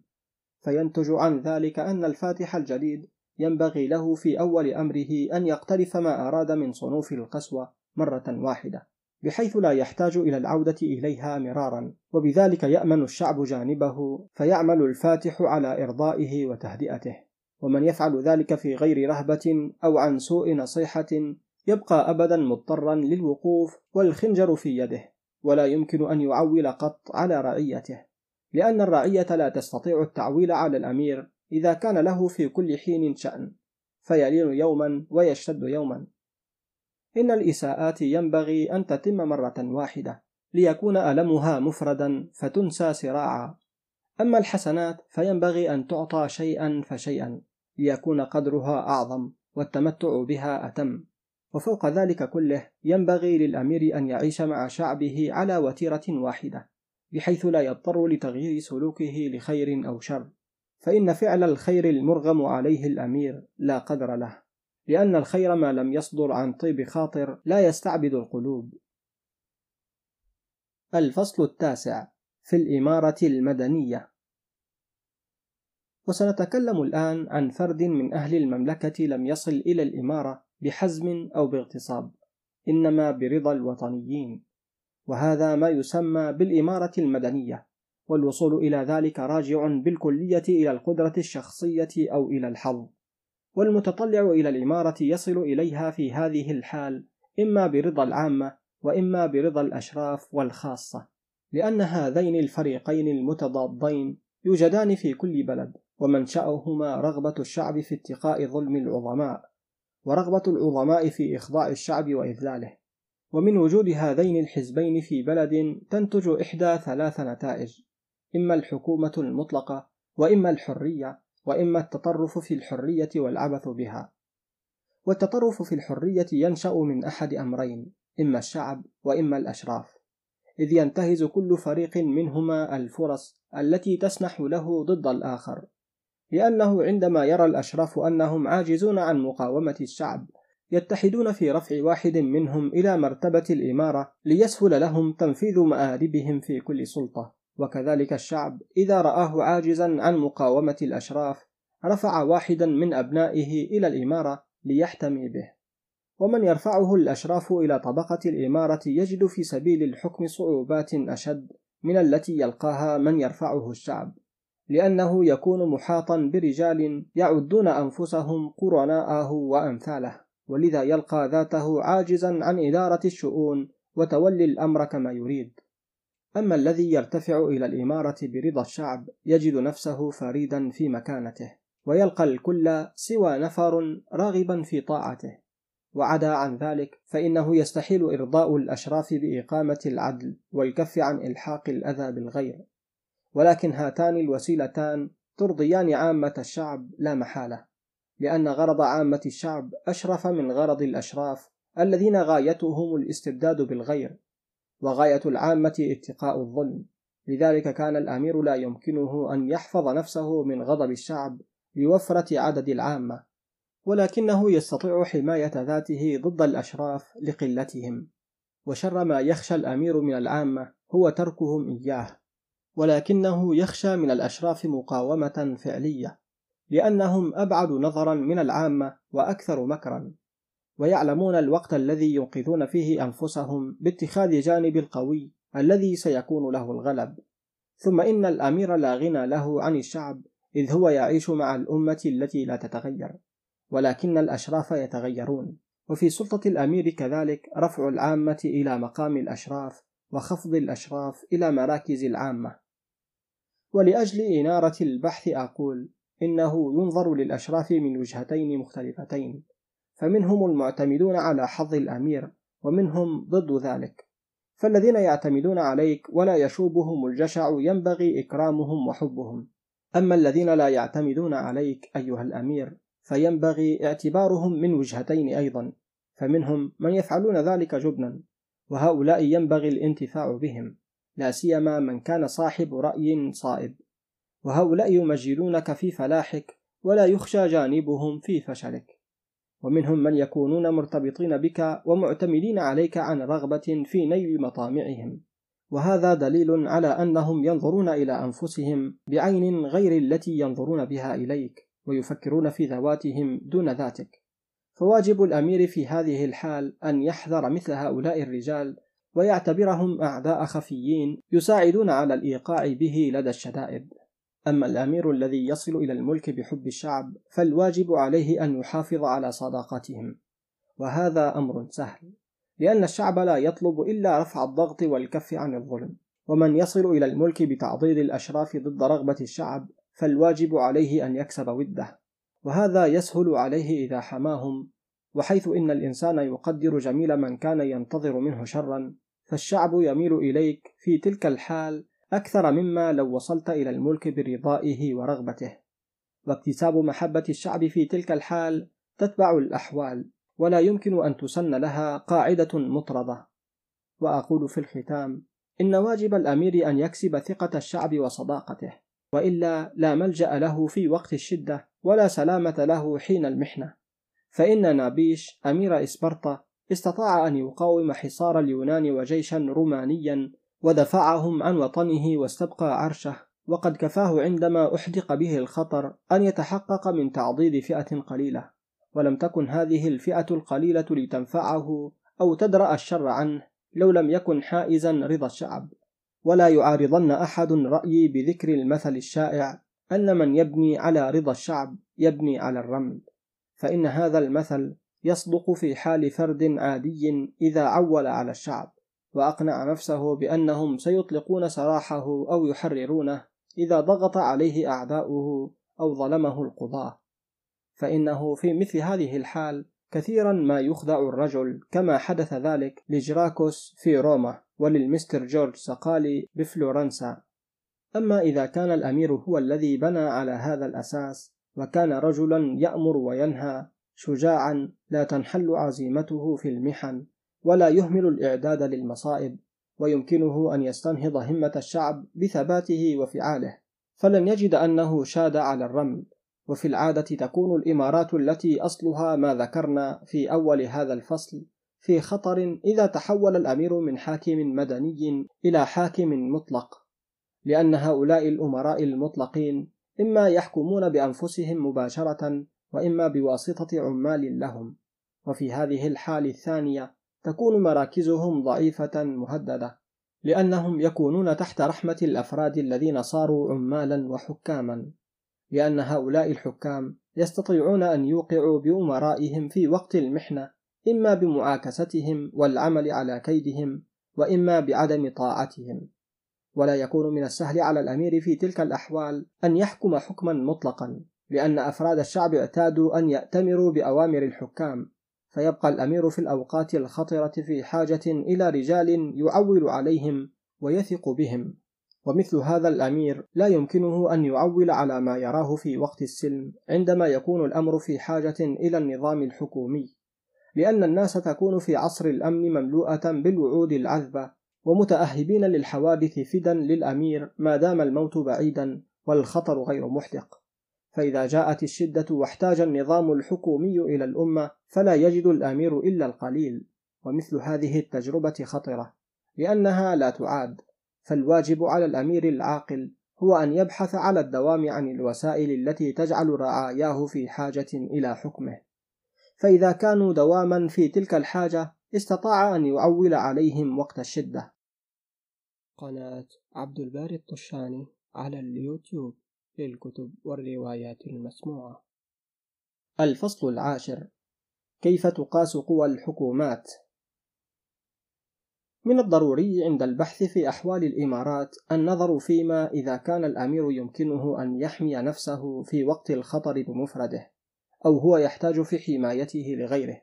ولأجل زيادة البيان أقول إنني أعتبر الأمير قادرا على حماية نفسه بنفسه إذا استطاع في وقت الخطر بكثرة رجاله ووفرة ماله حشد جيش كاف لمقاومة أي عدو يعرض له.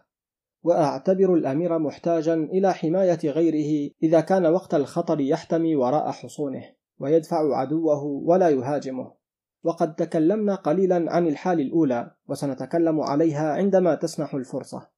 أما الحال الثانية فلا حاجة للأمير بها إلا لتحصين مدينته فيقويها ويخزن بها ما يحتاج إليه وقت الحصار دون أن يهتم ببقية البلاد. فإذا فعل ذلك وكان حاصلا على رضا الشعب فهيهات أن يحدق به الخطر لأن أعداءه يترددون في مهاجمته ومعاداته ما دام في حصن حصين وما دام شعبه يحبه لأنهم يرون في مهاجمته أخطارا وعقبات يصعب الخلاص منها. ونضرب لذلك مثلا مدن ألمانيا فإنها بلاد متمتعة بالحرية وهي تطيع الإمبراطور عندما تريد ولا تخشاه ولا سواه من الملوك. وسبب ذلك أن تلك المدن محصنة تحصينا يرهب الأعداء المهاجمين فلديها ما يكفيها من الأسلحة والحصون والمدافع. وفي المخازن العامة من الطعام والشراب ما يكفي عاما. وللحصول على رضا الطبقات النازلة من الأمة بدون خسار يعود على الجمهور تراها مستعدة على الدوام لتشغيل تلك الطبقات مدة عام في الأعمال التي تقوم بها حياة المدينة. ثم إن التدريب الحربي لا يزال بها محترما وهناك من القوانين ما يرجى معه بقاء هذا الاحترام. فالأمير الذي يحصن مدينته وينال رضا الشعب لا يمكن أن يهاجم. فإذا هوجم فإن المهاجم يضطر للتقهقر مخذولا لأن التحول نظام كل شيء في الوجود ويستحيل على أي محارب أن يبقى عاما محاصرا بلدا. فإذا اعترض علينا أحد بأن الشعب المحاصر إذا رأى أملاكه الكائنة خارج المدينة معرضة للتدمير والإحراق ورأى في مصلحته الذاتية التسليم نسي أميره. فأجيب على ذلك بأن الأمير الشجاع يستطيع على الدوام أن يقاوم مثل تلك الصعوبات البسيطة بأن يملأ قلوبهم بأمل الخلاص القريب تارة وبتخويفهم من قسوة العدو الفاتح طورا وبالحصول على ثقة من يراهم أشد جسارة من غيرهم. ثم إن العدو القادم لا يبقي طويلا على ما يملكه أهل البلد خارجها فإنه يحرق ويدمر لدى وصوله ما تصل إليه يده. وعند ذلك يكون الشعب المحاصر لا يزال ظاهر الحمية والتحمس. فإذا هدأ تحمسهم لا يكون هناك وجه للخوف على أمتعتهم فقد سبق تدميرها. فتصبح حاجتهم للاتحاد مع الأمير كبيرة لأنه يظهر لهم أنه مدين لهم بعد أن أهلكت بيوتهم ودمرت أمتعتهم في سبيل الدفاع عن أميرهم. وفي طبيعة البشر عادة الارتباط بالمنافع. ولذا فلا يصعب على أمير شجاع أن يحفظ حمية شعبه في أوائل وأثناء الحصار إذا كان لديه ما يكفيه من الرزق والذخيرة. الفصل الحادي عشر. في الكلام على الإمارات الدينية. سنتكلم الآن عن الإمارات الدينية فنقول إن الصعوبات المحيطة بهذه الإمارات موجودة قبل تكوينها.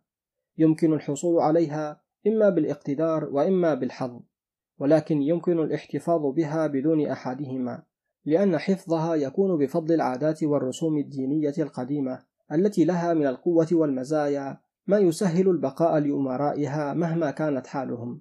ولأمراء تلك الإمارات ملك دون أن يدافعوا عنه وشعب دون أن يحكموه وإذا كان الملك بغير دفاع فلا يهاجمه أحد. كذلك إذا كان الشعب بلا حكم فلا يحاول إقلاق راحة الأمير. فيظهر من ذلك أن هذه الإمارات وحدها هي الآمنة الهانئة وحيث أن هذه الإمارات محكومة بوسائل عليا لا يمكن للعقل أن يدركها فلن أتكلم عنها بشيء. لأنه ما دام الله هو الذي يحفظها فمن الجنون أن يحاول الإنسان البت في أمرها. ولكن قد أسأل كيف حدث أن الكنيسة وصلت إلى تلك القوة الدنيوية مع أنها قبل البابا إسكندر السادس كانت غير محترمة في نظر أمراء إيطاليا كبيرهم وصغيرهم مع أنها الآن قد وصلت قوتها الزمانية إلى درجة استطاعت بها إرهاب ملك فرنسا وطرده من إيطاليا وكذلك استطاعت القضاء على أهل البندقية. وإن كان كل هذا معروفا فإنه لا ضرر من إعادته. فإنه قبل دخول كارلوس ملك فرنسا إيطاليا كان المتصرفون في أمرها هم أهل البندقية وملك نابولي ودوق ميلانو وأهل فرنسا. وكان هؤلاء السادة يهتمون بأمرين الأول ألا يدخل إيطاليا أجنبي بقوة السلاح والثاني ألا يستطيع أحد من السائدين أن يمد سلطته. وكان الهم الأكبر يرجع إلى أهل البندقية والبابا. فلأجل صد أهل البندقية احتاج الأمر إلى إهلاك السائدين دونها كما حدث في الدفاع عن فرارا. ولأجل رد البابا انتفع الساسة ببارونات روما وكان هؤلاء الأشراف منقسمين إلى حزب أورسيني وحزب كولوناس. وكان الشقاق سائدا بين الحزبين لذا كانوا على الدوام مدججين بالسلاح حيال البابا. فتمكنوا بذلك من إضعافه. وكان يظهر من حين إلى آخر بابا قوي العزم مثل تكستوس ولكن لم يكن حظه أو اقتداره بكافيين لخلاصه من شر هؤلاء الأشراف. وسبب هذا يرجع إلى قصر أعمار الباباوات التي كان متوسطها عشر سنين. فكان يلقى أشد الصعوبات في مقاومة حزب واحد. فإذا تمكن أحد الباباوات من سحق حزب كولوناس جاء بعده بابا معاد لحزب أورسيني فيعود كولوناس إلى قوته الأولى فلا يتمكن البابا الجديد من القضاء عليهم وقد دعا هذا إلى قلة احترام سلطة البابا الدنيوية في إيطاليا. ثم جاء إسكندر السادس فأظهر للعالم أكثر من غيره من الباباوات كيف يمكن للبابا أن يتغلب بالمال والقوة فاستعان بالدوق فالنتين واتخذه أداة ولما دخل الفرنسويون إيطاليا فعل كل ما ذكرته عند الكلام عن أعمال هذا الذوق وإن كان يرمي بما فعله إلى تعظيم الدوق دون الكنيسة فقد انتهى الأمر بتعظيم الكنيسة وتقويتها فورثت ثمار أعمال الدوق بعد موته ثم جاء البابا يوليوس فألف الكنيسة قوية مستولية على رومانيا وقد هلك سائر بارونات روما كذلك كان البابا إسكندر السادس. قد قضى على الأحزاب بقوته ثم وجد طرقا كثيرة لتنمية الثروة لم تكن معروفة قبل البابا إسكندر. فلم يكتفي يوليوس الثاني باتباع أعمال الإسكندر بل زاد فيها وصمم على الحصول على بولونيا والقضاء على أهل البندقية وطرد الفرنساويين من إيطاليا. وقد نجح في كل تلك الأعمال وهو جدير بالثناء لأنه عمل ما عمل لتعظيم شأن الكنيسة لا لتعظيم فرد معين. ثم إنه أبقى على حزبي كولوناس وأورسيني كما وجدهما. وكان بعض الزعماء يحاولون تغيير الحال ولكن أمرين عاقاهم عن ذلك. الأول قوة الكنيسة وهذا ما يخشونه. والثاني حاجتهم إلى تعضيد بعض الكرادلة الذين هم سبب الشغب بين الزعماء. والأحزاب لا يهدأ لها بال ما دام لها كرادلة يحركونها داخل روما وخارجها. والبارونات مضطرون لحمايتهم والدفاع عنهم فينشأ الشغب بين البارونات من مطامع القسيسين. فلما جاء قداسة البابا ليون العاشر وجد البابوية في مركز منيع. والمرجو أنه يزيد في رفعتها بفضائله كما قواها أسلافه من البابوات بقوة السيف. قناة عبد الباري الطشاني على اليوتيوب. للكتب والروايات المسموعة. الفصل الثاني عشر. في أنواع المحاربين والجنود المأجورة. بعد الكلام على صفات الإمارات وسبب نجاحها وفشلها والبحث عن وسائل الحصول عليها والاحتفاظ بها بقي علي الكلام في طرق الهجوم والدفاع المستعملة في تلك الإمارات.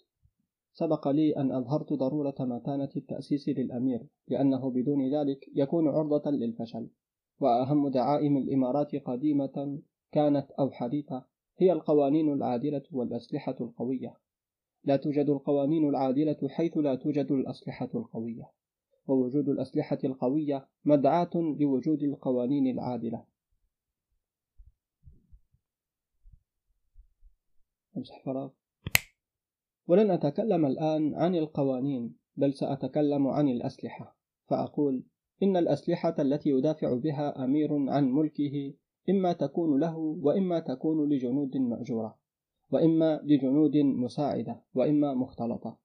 فالجنود المأجورة والمساعدة خطرة ولا نفع لها والأمير الذي يحافظ على ملكه بالجنود المأجورة لن يبقى واثقا من ملكه مطلقا لأنهم لا يتحدون وهم فوق ذلك ذو مطامع لا يخضعون لنظام ولا أمانة لهم. يظهرون الشجاعة أمام الأصدقاء والجبن حيال الأعداء وهم لا يخشون الله ولا يحفظون عهد الإنسان ومن يستعين بهم فأنذره بالفشل. إنما بينه وبين الخسران زمن يطول ويقصر حسب الأحوال وهم في السلم ينهبونك وفي الحرب يعرضونك لنهب الأعداء. وسبب ذلك أنه لا يوجد في نفوسهم سبب يبقيهم في الميدان أكثر من أجرة زهيدة لا تكفي لأن يعرضوا أنفسهم للموت لأجلك. وهم مستعدون على الدوام أن يكونوا جندا لمن يستأجرهم ما دام السلام سائدا. فإذا جاءت الحرب فإما الفرار وإما الهجر. وكان ينبغي لي أن أكف عن الدلالة على صحة ذلك ما دام خراب إيطاليا في الوقت الحاضر ناشئا عن استغنائها بالجند المأجورة عن سواهم واعتمادها عليهم دون غيرهم. وكان هؤلاء المأجورون يظهرون الشجاعة بين أنفسهم فإذا جاء العدو بان ضعفهم. فقد استولى ملك فرنسا كارلوس على إيطاليا دون أدنى مقاومة والذين قالوا إن ذلك كان راجعا إلى ذنوبها صدقوا. ولكن لم تكن الذنوب التي يقصدونها بل هي الذنوب التي ذكرتها. ولما كانت تلك هي ذنوب الأمراء فقد عوقبوا عليها وسأسهب في شرح معايب تلك الجنود المأجورة. إن القباطنة والقواد المأجورة إما يكونون مقتدرين وإما غير ذلك فإن كانوا مقتدرين فلا تعول عليهم لأنهم ينتفعون بمقدرتهم لتعظيم أنفسهم إما بالضغط عليك وأنت مولاهم وإما بالضغط على غيرك ضد رغبتك وإن كانوا غير مقتدرين فلا تنتظرن منهم سوى الخراب. ورب معترض يقول إن هذه هي حال القباطنة مأجورين كانوا أو غير مأجورين. فأرد عليه بأنه إذا كان الجنود غير مأجورين أي إذا كانوا وطنيين تابعين للبلد المحارب فإما يكونون في إمارة وإما في جمهورية. فإن كانوا في إمارة فالأمير يتولى بذاته قيادتهم وإن كانوا في جمهورية فإن حكومة الجمهورية تبعث بالوطنيين الصادقين فإذا ظهر عدم اقتدار القبطان المبعوث به أمكن تغييره. وإن ظهر اقتداره أمكن إبقاؤه عند حده بالقانون. وقد دلت الخبرة أنه لا يفوز في الحروب إلا الأمراء القادرون والجمهوريات المسلحة. أما القوى المأجورة فلا تأتي إلا بالفشل. ثم إن الجمهورية المسلحة المحمية بأبنائها يكون خضوعها لرجل منها أصعب من خضوع الجمهورية المحمية بجيش مأجور. وقد كانت روما وإسبرطة لعدة قرون مسلحتين وحرتين وذلك لأن حماتهما كانوا من أبنائهما. أما قرطاجنة فقد كانت مضغوطا عليها بجنودها المأجورة حتى لما كان القواد من أبناء قرطاجن أنفسهم. وقد رفع أهل ثيبة فيلبس المقدوني قبطانا على جيوشهم بعد موت أبامينونداس. فلما انتصر سلب حريتهم. كذلك أهل ميلانو لما مات الدوق فيليب استأجروا فرانسيسكو سفورزا ضد أهل البندقية. فلما تغلب على أهل البندقية في موقعة كارافاجيو اتحد معهم ليستبد بسادته الذين استأجروه. وكان أبو هذا الرجل جنديا في خدمة جيوفانا ملكة نابولي تركها فجأة وهي غير مسلحة ولا جيش لها فاضطرت لحماية ملكها أن تلجأ إلى ملك أرجون. وإذا ذكر لي أحد أن أهل فلورنسا وأهل البندقية ازدادوا قوة ووسعوا منطقة سيادتهم بواسطة قواد مأجورة لم يقلبوا لهم ظهر المجن وخدموهم بأمانة أقول إن أهل فلورنسا قد خدمهم الحظ فإن بعض القواد الأشداء الذين كان يخشى بأسهم لم يفتحوا والبعض كانت تقابله معارضة شديدة والبعض اتجهت مطامعه في نواح أخرى. أما القائد الذي لم يفتح فهو السير جون هوكود وهذا لا يمكن الحكم عليه بالأمانة لأنه لم يظفر مرة ولكن كل عارف بخلقه يعترف بأنه لو ظفر مرة لوقعت فلورنسا تحت رحمته. أما سفورزا فقد كان ضده البريكاتشي فوجه مطامعه نحو لومبارديا وبراشيو عادى الكنيسة ومملكة نابولي. ولننظر بعد ذلك إلى ما تلا. فإن أهل فلورنسا عينوا باولو فيتلي قبطانا لهم وكان حذرا. بلغ أعلى المراتب بعد أن كان في أحطها. ولو أنه استولى على بيزا فلا ينكر أحد أن أهل فلورنسا كانوا يهتمون باستبقاء صداقته لأنه لو قاد جنود أعدائهم ما استطاعوا مقاومته. ولأجل استبقاء صداقته كانوا يضطرون لطاعته. أما أهل فيتزيا فإذا نظرنا إليهم وإلى التقدم الذي أحرزوه يظهر لنا أنهم فازوا وانتصروا طالما كانت القوى المحاربة في صفوفهم مؤلفة من أهل البندقية أنفسهم. وذلك قبل أن يبدأوا بالمحاربة في البر. أما قبل ذلك فإن حروبهم البحرية كانت تتم بواسطة سادة من بينهم ورجال من بلدهم. فلما بدأوا حروب البر اتخذوا عادة أهل إيطاليا. وفي بداية عهد جيوشهم البرية لم يكونوا ليخشوا جانب قوادهم لأن الأراضي التي كانوا يملكونها كانت قليلة وشهرتهم كبيرة. فلما اتسع نطاق ملكهم في عهد كورمونيولا ظهر لهم خطأهم. فقد رأوا أنه عظيم القوى بعد أن هزم دوق ميلانو ثم عرفوا أنه لم يكن شديد الهمة في الحروب وعلموا أنهم لن يتمكنوا من فتوح كثيرة بواسطته. ولم يكونوا يريدون أن يتخلوا عنه خشية أن يفقدوا ما كسبوا. فاضطروا لقتله ليتحققوا أنهم أمنوا جانبه. ثم اتخذوا لهم قباطنة بارتولوميو دا براجامو وروبرتو دا سان سفرينو والكونت دي بتليانو وغيرهم. وكان أهل البندقية يخشون ما يعود عليهم من الخسران بواسطة هؤلاء القواد ولا يخافون عاقبة النصر.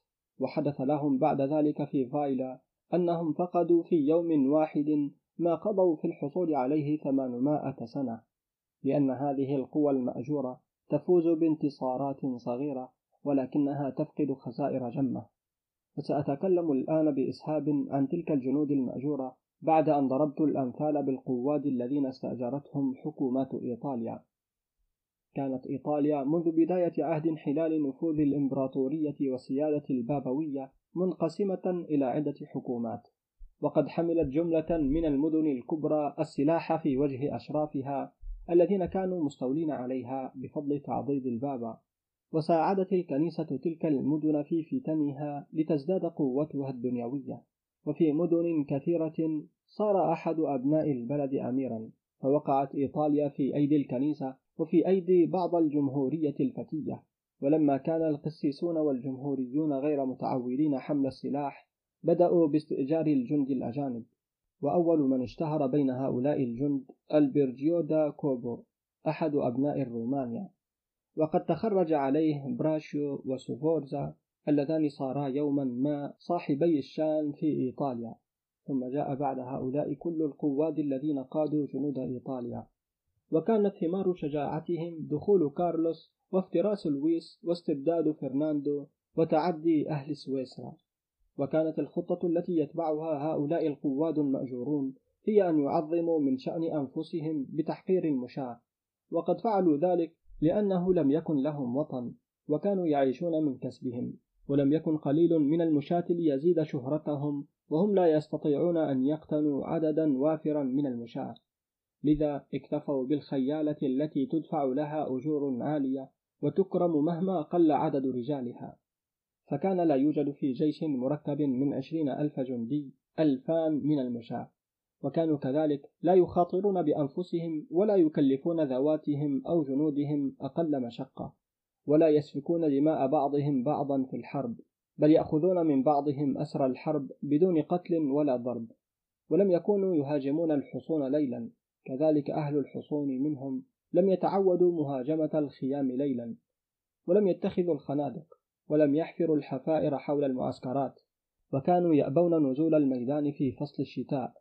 وكل هذه القواعد كانت مقبولة لديهم ومقررة في قوانينهم وبها نزلوا بإيطاليا إلى أسفل الدركات. الفصل الثالث عشر. الكلام في الجنود المعضدة والمختلطة والأصيلة. الجنود المساعدة تكون النوع الثاني من القوى غير النافعة وهي التي يدعوها الأمير لتعضيد جيشه. كما وقع في العهد الأخير ليوليوس الثاني الذي رأى فشل جنوده المأجورة في حرب فيرارا فاضطر للاستعانة بالجنود المعضدة. فاتفق مع فراندو ملك إسبانيا على أن يساعده بجنوده. إن الجنود المساعدة قد تكون حسنة في ذاتها ولكنها على الدوام خطيرة لمن يستعيرها. لأنهم إن خسروا هزمت وإن انتصروا وقعت أسيرهم. وإن كان التاريخ القديم مفعما بالأمثال فإنني لن أتخلى عن ضرب المثل بما وقع للبابا يوليوس الثاني لأنه لا يزال قريبا من الأذهان. فإنه اتبع أبعد الخطط عن الحكمة إذ أراد أن يأخذ فرارا فوضع نفسه في يد أجنبي. ولكن حسن حظه أسعفه فلم يجن ثمار سوء اختياره. فإنه لدى هزيمة جنوده المساعدين في رافنا قام أهل سويسرا وطردوا المنتصرين وهذا ما لم يكن ينتظره هو أو سواه. فنجا ولم يقع أسيرا في يد العدو الفائز الذي اضطر للفرار أمام الجنود السويسرية ولم يقع في يد جنوده المساعدين الذين تم لهم الفتح على أيدي غيرهم. وكان أهل فلورنسا بغير جيش. فاستأجروا عشرة آلاف فرنسيا ليهاجموا بيزا واقتحموا بذلك خطرا لم يقتحموا من قبل مثله. كذلك إمبراطور القسطنطينية وضع عشرة آلاف جنديا من الأتراك في بلاد اليونان ليقاومهم فلم يقبلوا أن ينسحبوا بعد الحرب. ومن هذا التاريخ بدأ وقوع بلاد اليونان في يد الأتراك. فمن لا يريد أن يفتح بلادا عليه باستعمال هؤلاء الجنود التي خطرها أعظم من خطر المأجورة لأن الخراب الذي يجلبونه كامل إذ هم متحدون فيما بينهم ويطيعون غيرك. أما الجنود المأجورة فإنها إن فازت تحتاج إلى زمن طويل وفرصة سانحة للإيقاع بالذي استأجرها لعدم اتحادها ولأنك تنقلها أجرها. خطر الجنود المأجورة هو في جبنها واتقائها الحرب والأعمال الثقيلة. أما خطر الجنود المساعدة فهو في شجاعتها.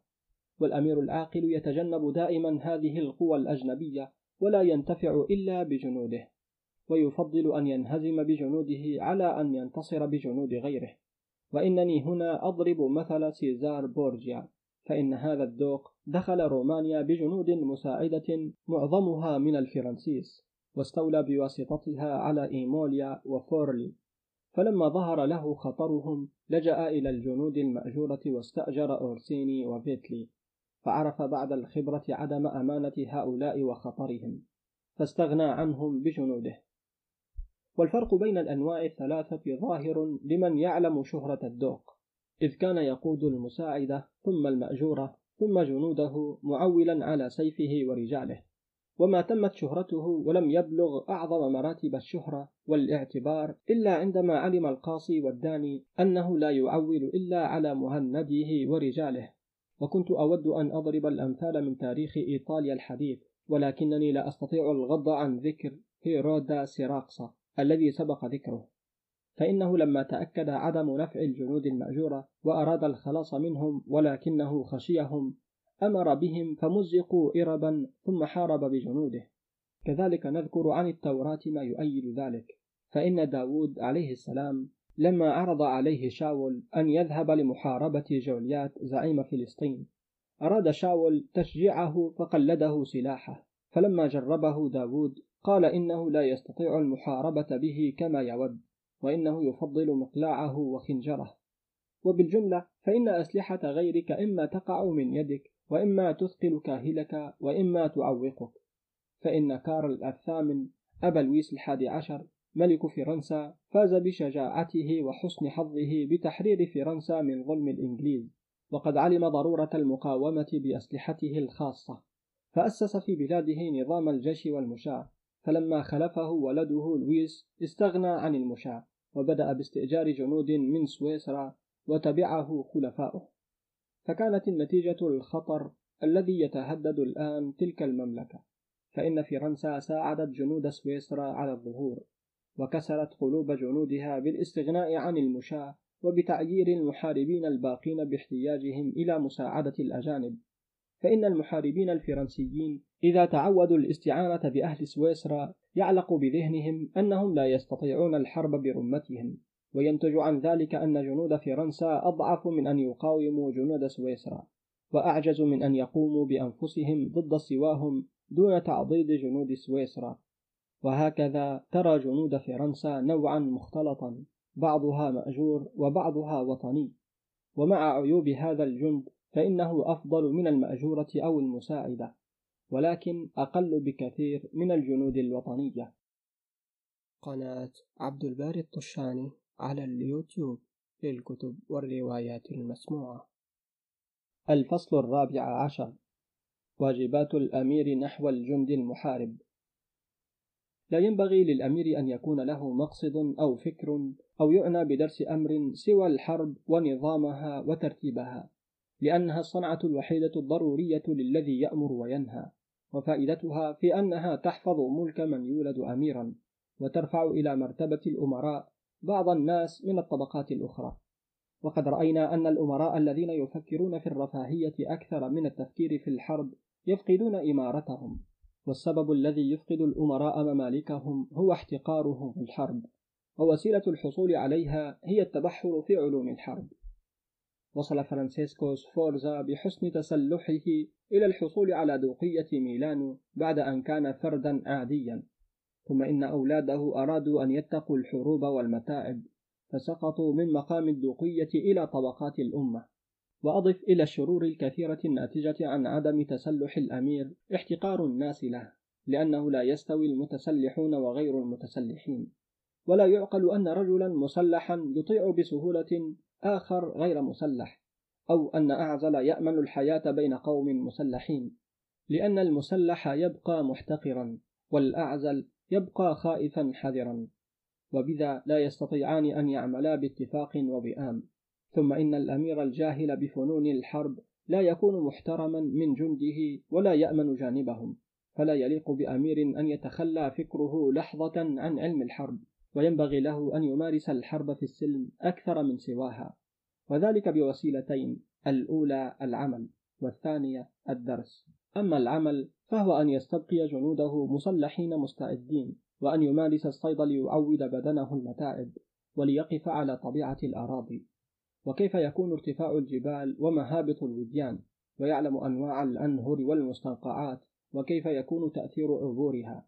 ولهذه المعرفة فائدتان.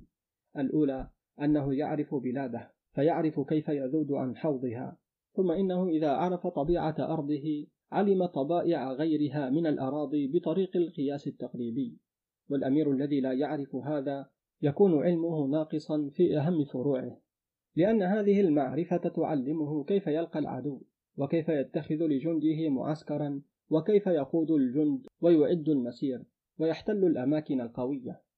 ومن دواعي ثناء الكتاب على فيلبومن أمير آشاي أنه كان في زمن السلم لا يفكر إلا في الحرب. ولما كان يكون في الفلاة مع أصحابه يقف ويسألهم إذا كان العدو على هذا التل وكنا نحن هنا بجنودنا فأينا يكون حصين المركز؟ وكيف يمكننا الدنو منهم محافظين على نظامنا؟ وإذا أردنا التقهقر فماذا ينبغي لنا فعله؟ وإذا تقهقر عدونا فكيف نطارده؟ وكان يسألهم عن كل ما يمكن حدوثه للجيش المحارب ويسمع آراءهم ويبدي آراءه مشفوعة بالحجج بحيث لم يعرض له في حروبه موقف لم يكن عرف له من قبل حلا نافعا. أما تدريب العقل فلا يكون إلا بدرس تاريخ العظماء والإمعان في أسباب عظمتهم والنظر في وصف الوقائع والبحث عن أسباب النصر وأسباب الخذلان لاتباع الأولى واتقاء الثانية. وفوق هذا كله اقتفاء أثر رجل عظيم اشتهر في قديم الزمان كما فعل كثير من المشاهير الذين اتخذوا الأعمال العظيمة قدوة لهم. ينسجون على منوالها ويسيرون في دربها. فقد زعموا أن الإسكندر قلد آخيل وأن قيصر قلد الإسكندر وأن سيبيو قلد سيرس. ومن يقرأ تاريخ سيرس الذي كتبه زينوفون يرى كيف أن سيبيو قلده في العفة ولين الجانب وحب الإنسانية والكرم. فالأمير العاقل ينبغي له أن يسير في مثل هذه الطريق وألا يخلد إلى السكينة وقت السلم بل يعمل بحيث يستطيع أن ينتفع بالوقت فيجني في الحرب ثمار عمله وقت السلم. وإذا تحول الحظ ألفاه مستعدا لاتقاء ضرباته. الفصل الخامس عشر. الكلام فيما تمدح به الرجال أو تذم. بقي الآن أن ننظر في القواعد والطرق التي يسلكها الأمير نحو رعيته وأصدقائه وحيث إنه كتب كثيرون في هذه المسألة فإنني أخشى أن أنسب إلى الادعاء لا سيما وأن رأيي يخالف آراءهم. إن قصدي تدوين ما ينفع الذين يتبصرون فالأفضل لي أن أقول الحق دون أن أحوم حول الخيال. تصور كثيرون إمارات وجمهوريات لا وجود لها في الحقيقة لأن الفرق شاسع بين حياتنا الواقعية وبين حياتنا المرئية بعين النمط الأسمى. فمن يهمل ما هو كائن لأجل ما ينبغي أن يكون يجلب على نفسه الخراب العاجل. من يريد أن يكون خيرا في سلوكه مع الجميع فلا بد أن يعض بنان الندم إذا وقع في أيدي الأشرار.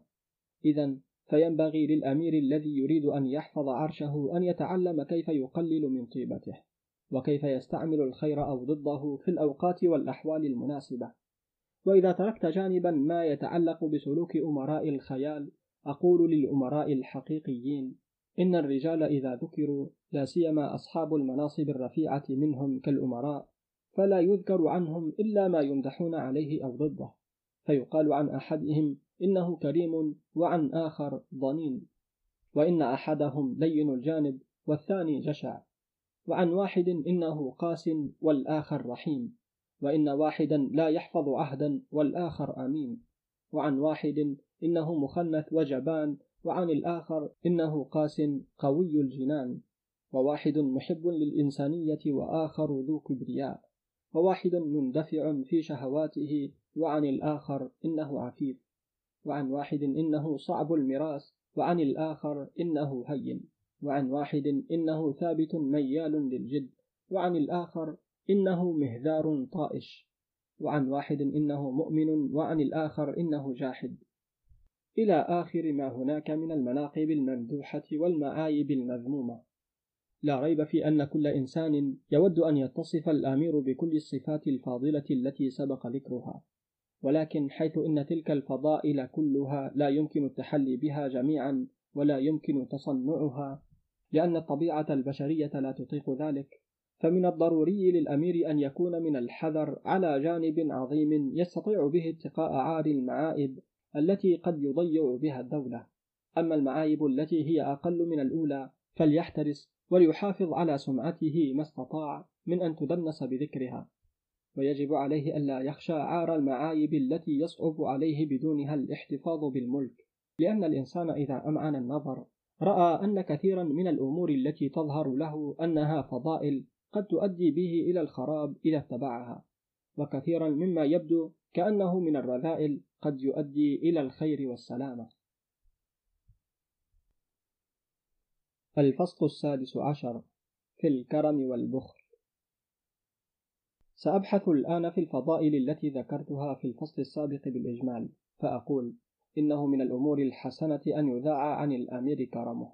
ولكن الكرم إذا استعمل بحيث يصير الأمير لا يخشى فإنه يضر. ولكن إذا استعمل الكرم في الشؤون التي خلق لها بصفته فضيلة فإنه لا يجلب على صاحبه عار الرذيلة المضادة.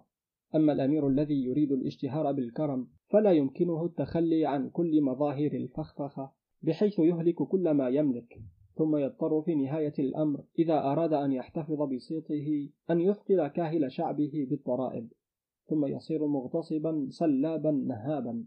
يرضى بكل شيء لأجل الحصول على المال وهذا يبغض فيه أمته ويقلل من احترامه لدى فقره ويكون قد نفع نفرا قليلا ببذخه وأضر بكثيرين فيبقى مركزه في حرج ويحدق به الخطر لأقل حادثة.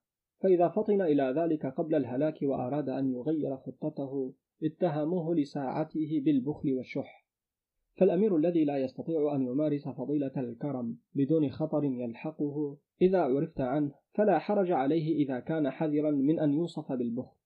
وسوف يعرف عنه بمرور الأيام أنه كريم عندما يظهر أنه بشحه استطاع أن يزيد في ثروته ليستعين بها في الدفاع عن دولته وقت الحرب. أو أن يقوم بأعمال عظيمة دون إثقال كاهل شعبه فهو لا شك يكون كريما نحو كل من لم يأخذ منهم شيئا وهؤلاء كثيرون ولا يحصون. وقد يعد بخيلا نحو من لم يعطهم شيئا وهؤلاء أقل من القليل. إننا في عصرنا هذا لم نر عملا عظيما إلا عمن اتصفوا بالبخل. أما غيرهم فقد خربوا أنفسهم فإن البابا يوليوس الثاني اشتهر بالكرم ليبلغ مقام البابوية فلما وصل إليه لم يرد أن يحتفظ بشهرة السخاء لتسهل عليه محاربة ملك فرنسا وقد حارب كثيرا دون أن يفرض على الناس ضرائب جديدة لأن زمن البخل عوض عليه ما فقده في فترة البذل. وملك إسبانيا الحالي لو كان متصفا بالكرم ما كان هيئ له أن يفوز في الحروب التي أقامها. لأجل هذا لا ينبغي للملك أن يهتم باتهامه بالبخل إذا كان يريد ألا يسرق شعبه ويدافع عن نفسه وقت الشدة وألا يصير فقيرا محتقرا وألا يصاب بالجشع. فإن رذيلة البخل من الرذائل التي تسهل له الاحتفاظ بالسلطة. إذا قيل إن يوليوس قيصر بلغ السلطان بالكرم وإن غيره من الأمراء وصلوا إلى السيادة لجودهم أو لاشتهارهم بالسخاء فأقول إما تكون أميرا وإما ستؤول الإمارة إليك فإن كنت أميرا فاعلم أن السخاء مضر وإن كنت في طريق الإمارة فالكرم ضروري للوصول. وقد كان قيصر طامعا في سيادة روما فلو عاش بعد بلوغه ولم يعتدل في النفقة فإنه لا شك كان يفقد الملك ويخرب الدولة. ولو اعترض أحد بأن كثيرين من الأمراء قاموا بأعمال كبيرة وكانوا كراما للدرجة القصوى فأقول إن الأمير إما ينفق ثروته وثروة شعبه وإما ينفق ثروة غيره. ففي الحال الأولى ينبغي له أن يكون محاسبا حذرا وفي الحال الثانية ينبغي له أن يكون كريما وهابا. فإن هذا النوع الأخير من الكرم ضروري للأمير الذي يسير بجيشه ويعيش بالسلب والنهب لأنه إن لم يكن كريما يأبى الجيش أن يتبعه. ثم إن الكرم في هذه الحال لا يضر بك لأنك تنفق مال غيرك. كما فعل سيروس وقيصر والإسكندر وإنفاق مال الغير لا يقلل من اعتبارك بل يزيده. إنما إنفاق أموالك هو وحده الذي يؤذيك. لا توجد خلة مهلكة لذاتها أشد من الكرم لأنك بممارستها تفقد القدرة على ممارستها. فإما تصير فقيرا مرذلا وإما تفر من الفقر إلى الجشع والإغتصاب وتصير مذموما مكروها. والكرم هو الذي يقودك إلى أحد هذين الخطرين. انتساب الإنسان للبخل أقرب إلى الحكمة لأنه يجلب العار ولا يجلب البغضاء وهو أفضل من الاتصاف بالجشع الجالب للدمار والبغضاء جميعا. الفصل السابع عشر. الكلام في القسوة واللين والمقارنة بين محبة الناس للأمير وخوفهم منه. كل أمير يود أن يكون معروفا بالرأفة دون القسوة ولكن ينبغي له ألا يسيء استعمال الرأفة. كان سيزر بورجيا معتبرا قاسيا ولكن قسوته سكنت رومانيا ووحدتها وجلبت إليها السلام والأمن. فإن كانت هذه الثمار نافعة فلا شك أننا نعتبره أكثر رحمة من أهل فلورنسا الذين أرادوا اتقاء الاتصاف بالقسوة فأمروا بتدمير بيبشتويا فالأمير لا يخشى أن يتصف بالقسوة في سبيل توحيد شعبه لأن قسوته تكون أشد رحمة من الأمراء الذين يتمادون في اللين ويسمحون بالقلاقل التي تجلب القتل والسلب وهذه تصيب الشعب كله.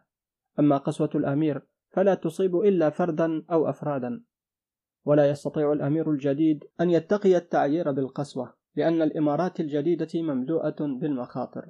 وقد التمس فيرجل لديدو عذرا على قسوتها لحداثة عهدها بالملك. ومع هذا فينبغي للأمير أن يكون حذرا في التصديق والفعل وألا يكون بذاته داعية للوجل.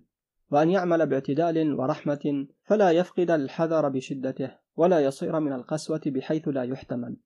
ومن هذا ينشأ سؤال مهم وهو أيهما أنفع للأمير؟ أن يحب أكثر مما يخشى أم يهاب أكثر مما يحب؟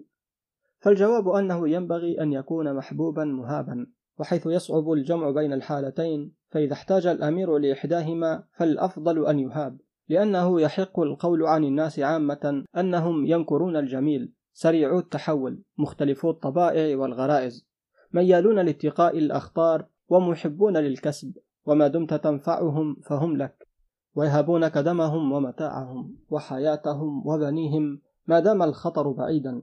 فإذا أحدق ثاروا عليك والأمير الذي يعول على وعودهم دون أن يتأهب للحوادث فعاقبته الخراب. لأن الصداقة التي تشترى لا تؤمن عاقبتها وقد يكون عدمها أفضل منها. ثم إن الناس أسرع إلى إساءة من يحبون منهم إلى إساءة من يرهبون. لأن الحب قائم على نفعهم الذاتي فإذا انتهى هذا النفع ذهب الحب. أما الخوف فأساسه العقاب. ورهبة العقاب لا تزول مطلقا. وينبغي للأمير أن يعمل لأن يخشى بحيث إذا لم يفز بالحب فهو يتقي البغضاء. لأن الخوف وعدم البغض يمكن الجمع بينهما لمن لا يتداخل في ملك رعيته أو في شؤون نسوتهم. ومن إذا اضطر لإعدام واحد منهم لا يفعل ذلك إلا إذا كان هناك سبب كاف ظاهر ويجب عليه قبل كل شيء ألا يعتدي على ملك الغير. لأن الناس أسرع إلى نسيان مقتل آبائهم منهم إلى نسيان ما لحق بأملاكهم وأمتعتهم من الخراب والاغتصاب. ثم إن أسباب الاغتصاب كثيرة الحدوث بخلاف أسباب الإعدام فإنها نادرة. أما إذا كان الأمير يقود جيشا قويا فمن الضروري له أن يعرف بالقسوة لأنه بدونها لا يستطيع أن يحافظ على اتحاد جيشه وطاعته. بين الصفات الكبرى التي تحلى بها هانيبال أنه كان يقود جيشا عرمرما مكونا من خليط من سائر الأمم وكان هذا الجيش يحارب في أرض غريبة. ومع ذلك كله فلم يحدث أنه وقع خلاف أو شقاق في صفوفه لدى الفوز أو الهزيمة. ولم يكن لهذا سبب سوى قسوته التي خرجت عن حدود الطبيعة الإنسانية مضافة إلى فضائله الأخرى. فكان على الدوام محترما مهابا في نظر جنوده. ولم تكن فضائله وحدها لتنتج ذلك الأثر. وكان سيبيو ذا فضائل شتى ولم يكن قاسيا فتمردت عليه الجنود في إسبانيا. لأنه كان رحيما بهم يعطيهم من الحرية ما لا يعطيهم إياه غيره. وقد لامه على ذلك فابيوس ماكسيموس بمجلس السيناتو وسماه مفسد المحاربة الرومانية. وقال عنه آخر في المجلس إن في العالم رجالا كثيرين يعرفون كيف يكون اتقاء الزلل أكثر مما يعرفون كيف يصححون خطأ غيرهم. وكان هذا تلميحا إلى إهمال سيبيو عقاب ضابط وقح أهلك اللورسي فلم ينتقم لهم سيبيو ولم يعاقب الضابط على سوء فعله. ولو كانت شهرة سيبيو باللين لعهد الإمبراطورية لفقد صيته وسلطته. ولكن ذيوع تلك الشهرة لعهد السيناتو كان سببا في تكريمه. وأقول في الختام إن الناس تحب وتبغض بإرادتها ولكنهم يهابون الأمير بإرادته والأمير الحازم ينبغي له أن يعول على ما في قدرته لا على ما في قدرة الغير وكل ما يجب عليه هو أن يتقي بغض الناس له. الفصل الثامن عشر. كيف يكون وفاء الأمراء؟ لا يخفى على أحد ما يلحق بالأمراء من الثناء إذا اشتهروا بحفظ الوعود ومراعاة العهود. ولكن تجارب زماننا هذا دلت على أن الأمراء الذين لم يراعوا العهود قاموا بأعمال كبيرة وتمكنوا من تحيير أوهام الناس بمكرهم وتغلبوا في نهاية الأمر على الأمراء الذين اتخذوا الأمانة عادة والوفاء أساسا لحياتهم. اعلم أنه توجد طريقان للحرب. الأولى بالقانون والثانية بالقوة فالأولى طريق البشر والثانية طريق الوحوش. وحيث إن الطريقة الأولى لا تكون على الدوام كافية فيضطر الإنسان للالتجاء للثانية. فمن الضروري إذن معرفة طريقتي محاربة الإنسان والحيوان. وقد شرح هذا للأمراء من سبق من الكتاب والمؤرخين. فقد رووا أن آخيل وغيره وغيره من الأمراء تولى أمر تدريبهم شيرون. وهو مخلوق نصفه إنسان ونصفه حيوان. فدربهم وهذبهم. وقد أراد الكتاب بذلك رمزا معناه أن الأمير محتاج إلى استعمال الطبيعتين وأن طبيعة دون أخرى لا نفع ولا بقاء لها. فالأمير مضطر للتطبع بطبع الحيوان فيقلد الأسد والثعلب لأن الأسد لا يستطيع أن يحمي ذاته مما يرمى له من الحبائل والثعلب لا يستطيع أن يتقي الذئاب لذا ينبغي للأمير أن يكون ثعلبا ليتقي الحفائر والحبائل وأسدا ليرهب الذئاب. أما من يريد أن يكون أسدا فقط فلا أمل له في النجاة. لأجل هذا لا ينبغي للأمير الحذر أن يحفظ العهود إذا كانت ضد مصلحته. وما دامت الأسباب التي دعت للوعد قد انقضى عهدها إذا كان الناس كلهم أخيارا فإن القاعدة التي ذكرتها تكون لا شك سيئة ولكنهم أشرار. ولن يحفظوا لك عهدا فلست مضطرا لحفظ عهودهم. ثم إن الأمير لا يفقد حيلة شرعية يركن إليها إذا لم يف بوعده وأن الأمثال في هذا الباب كثيرة. تثبت أن السلم قد تزعزع مرارا وأن الوعود قد نسيت تكرارا بأمراء لا وفاء لهم. وإن الذين استطاعوا من الأمراء تقليد الثعلب قد فازوا وانتصروا ولكن من الضروري أن يخفي الرجل هذه الخليقة. وأن يكون ماهرا في فن التظاهر بغير شعوره. ثم إن الناس من البساطة بمكان وهم أصحاب حاجات وصاحبها أرعن مطيع فلا يعدم الخادع فريسته. وسأكتفي بذكر مثل واحد من التاريخ الحديث. فإن إسكندر السادس لم يفعل في حياته شيئا سوى خداع الرجال ولم يكن يفكر في غير ذلك وقد وفق إلى الحفظ فيه. فلم يكن مثله رجل قادرا على تأكيد الأقوال وتثبيتها والوعد بالإنجاز ولم يكن كذلك أحد مثله أقل وفاء لما وعد به. ومع ذلك فإنه فاز على الدوام في خداعه لأنه عرف طبيعة البشر. فليس من الضروري للأمير أن يتصف حقيقة بكل الفضائل التي سبق الكلام عليها ولكن من الضروري أن يذاع عنه الاتصاف بها.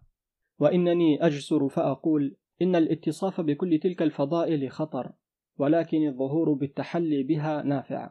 إنه من الخير لك أن تظهر بالتقوى والأمانة وحب الإنسانية والدين والإخلاص وأن تكون في الواقع كذلك.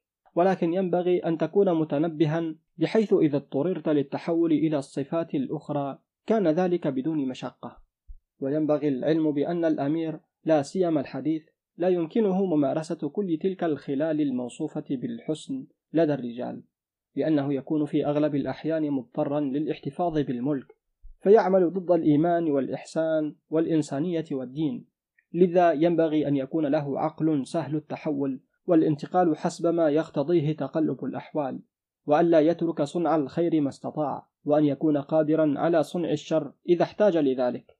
وينبغي للأمير ألا يحرك لسانه بكلمة لا تدل على أنه متحل بالخلال الخمس السالفة الذكر فلا يرى فيه الرائي ولا يسمع منه السامع إلا الأمانة والعفة والتقوى وحب الإنسانية وأهم تلك الصفات صفة التقوى لأن الرجال يحكمون عادة بالنظر لا بالخبرة وكل الناس ترى فيك مظاهرك وقليلون يلمسون حقيقتك. وهؤلاء القليلون لا يستطيعون أن يقاوموا الكثيرين المحتمين بسلطة الأمير فليعش الأمير وليحافظ على عرشه دون النظر في الوسائل فإنها ستبقى على الدوام معتبرة شريفة. يمدحها الكل لأن العامة مأخوذون بالظواهر وبنتائج الأشياء والعالم لا يشمل إلا العامة والقليلون من الخاصة لا يظهرون إلا عندما يضل الكثيرون. إن أحد الأمراء المعاصرين نفضل ألا نذكره. لا هم له إلا الثناء على السلم والأمانة ولكنه في الواقع عدو شديد لهما. ولو أنه راعى أحدهما لفقد ملكه وخسر نفسه. يقصد الكاتب بهذا فرديناند دي كاستيل ملك إسبانيا. قناة عبد الباري الطشاني على اليوتيوب للكتب والروايات المسموعة. الفصل التاسع عشر. في اتقاء البغض والاحتقار. يبغض الرعية في الأمير جشعه واغتصابه مالهم ونساءهم. فإذا حفظ متاع الرعية ولم يتعرض لعرضها عاش المجموع آمنا قانعا. وإذا عارض قليلون فإنه يستطيع أن يوقفهم عن حدهم بعدة طرق. وقد يصير الأمير مرذولا إذا اشتهر بالتغير والخفة والتخنث والخوف وعدم الثبات وضعف العزيمة. فينبغي للملك أن يتقي هذه المعائب اتقاء الملاح صخرا خطرا. أما فيما يتعلق بحكم الرعية فليكن حكمه غير قابل للنقد وليبقى مصمما على ما عزم عليه بحيث لا يستطيع أحد خداعه أو إقناعه بالتغير. فإذا اشتهر مثل هذا الرأي عن الأمير عجز الأفراد عن التآمر ضده في الداخل ولا يستطيع عدو أن يهاجمه من الخارج لعلمه بما له من المكانة في قلوب الرعية. إن للأمير نوعان من الخوف الأول داخلي وهو خوفه من الرعية والثاني خارجي وهو خوفه من القوى الأجنبية. وفي تلك الحال يستطيع الدفاع عن نفسه بالجيوش المنظمة والأسلحة المدربة وبذا تبقى شؤونه الداخلية هادئة إذا لم تقلقها المؤامرات. فإذا حاولت قوة أجنبية إحداث فتنة داخلية فإنه لا شك يستطيع مقاومة سائر الصدمات لو اتبع في حكمه وعيشته القواعد التي سبق الكلام عليها. كما كانت حال نابيش أمير إسبرطة. أما الرعية فإنه يخشى من تآمرهم في الداخل إذا لم تسع قوة أجنبية في ذلك. وليس لاتقاء هذا إلا أن يبتعد الأمير عن مواطن البغض والاحتقار وأن ينال رضا الشعب. وأنجع ترياق لسم المؤامرات هو الحصول على حب عامة الشعب لأن المتآمرين يعتقدون أنهم إذا قتلوا الأمير إنما يفرحون الشعب فإذا علموا بحب الشعب للأمير ابتعدوا عن التآمر لأن قتله لا يفرح الشعب بل يغمه وقد دلت الخبرة على تعدد المؤامرات ولكن قليلا منها قد نجح لأن المتآمر لا يمكنه أن يتآمر بمفرده ولا يمكنه اتخاذ الرفاق إلا بين الفئة غير الراضية. فإذا شرحت قصدك لناقم ووجد فيه طريقا للوصول لغرضه لاعتقاده بأن الوشاية تبلغه ما يريد فيضع ربحه إذا وشأ في كفة وفي كفة أخرى خسرانه إذا أطاعك لعلمه بما يحيط بالمتآمرين من المصاعب والأخطار. فلا يصدقك إلا إذا كان عدوا لدودا للأمير أو صديقا لك حميما. وإلا فهو لا يرى في جانبك إلا الخوف والغيرة والريبة وخشية العقاب ويرى في جانب الأمير سلطة الحكومة والقانون وحماية الأصدقاء والدولة. فإذا أضيف إلى ذلك حب الشعب فهيهات أن يحاول أحد الإيقاع بالملك لأن خشية المتآمر على الملك المبغوض تكون على الدوام قبل إنجاز عمله. ولكن في حال حب الشعب للملك فهو يخشى بعد الإنجاز لأنه يكتسب عداء الشعب ولا يجد له بعد ذلك ملجأ. وإن الأمثلة على ذلك كثيرة. ولكنني أكتفي هنا بذكر مثل واحد يذكره آباؤنا. فقد قتل المستر إنبال بنت فيوجلي أمير بولونيا في مؤامرة دبرها ضده الكانيش ولم يترك وراءه أقارب سوى المستر جيوفاني الذي كان طفلا وكان إنبال محبوبا من الشعب. فقام الشعب وقتل الكانيش. وقد بلغ حب الشعب لأسرة بنت فوجلي أنهم سمعوا بوجود أحد فروعها في فلورنسا. كان قبل معروفا بأنه ابن حداد فسعوا إليه وجاءوا به ونصبوه رئيسا للحكومة إلى أن شب جيوفاني وتولى الملك. فينتج من هذا أن الأمير لا ينبغي له أن تقلقه المؤامرات إذا كان الشعب ميالا إليه. أما إذا كان الشعب يبغضه فإنه إذا جدير بأن يخشى كل إنسان وكل شيء.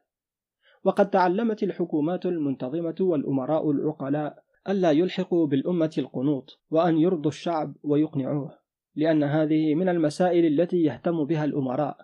وبين الممالك المنظمة والمحكومة حكما جيدا لعهدنا هذا مملكة فرنسا ففيها نظامات كثيرة مرتكزة عليها حرية الملك وضمانه. ومن هذه النظامات مجلس البرلمان وسلطته.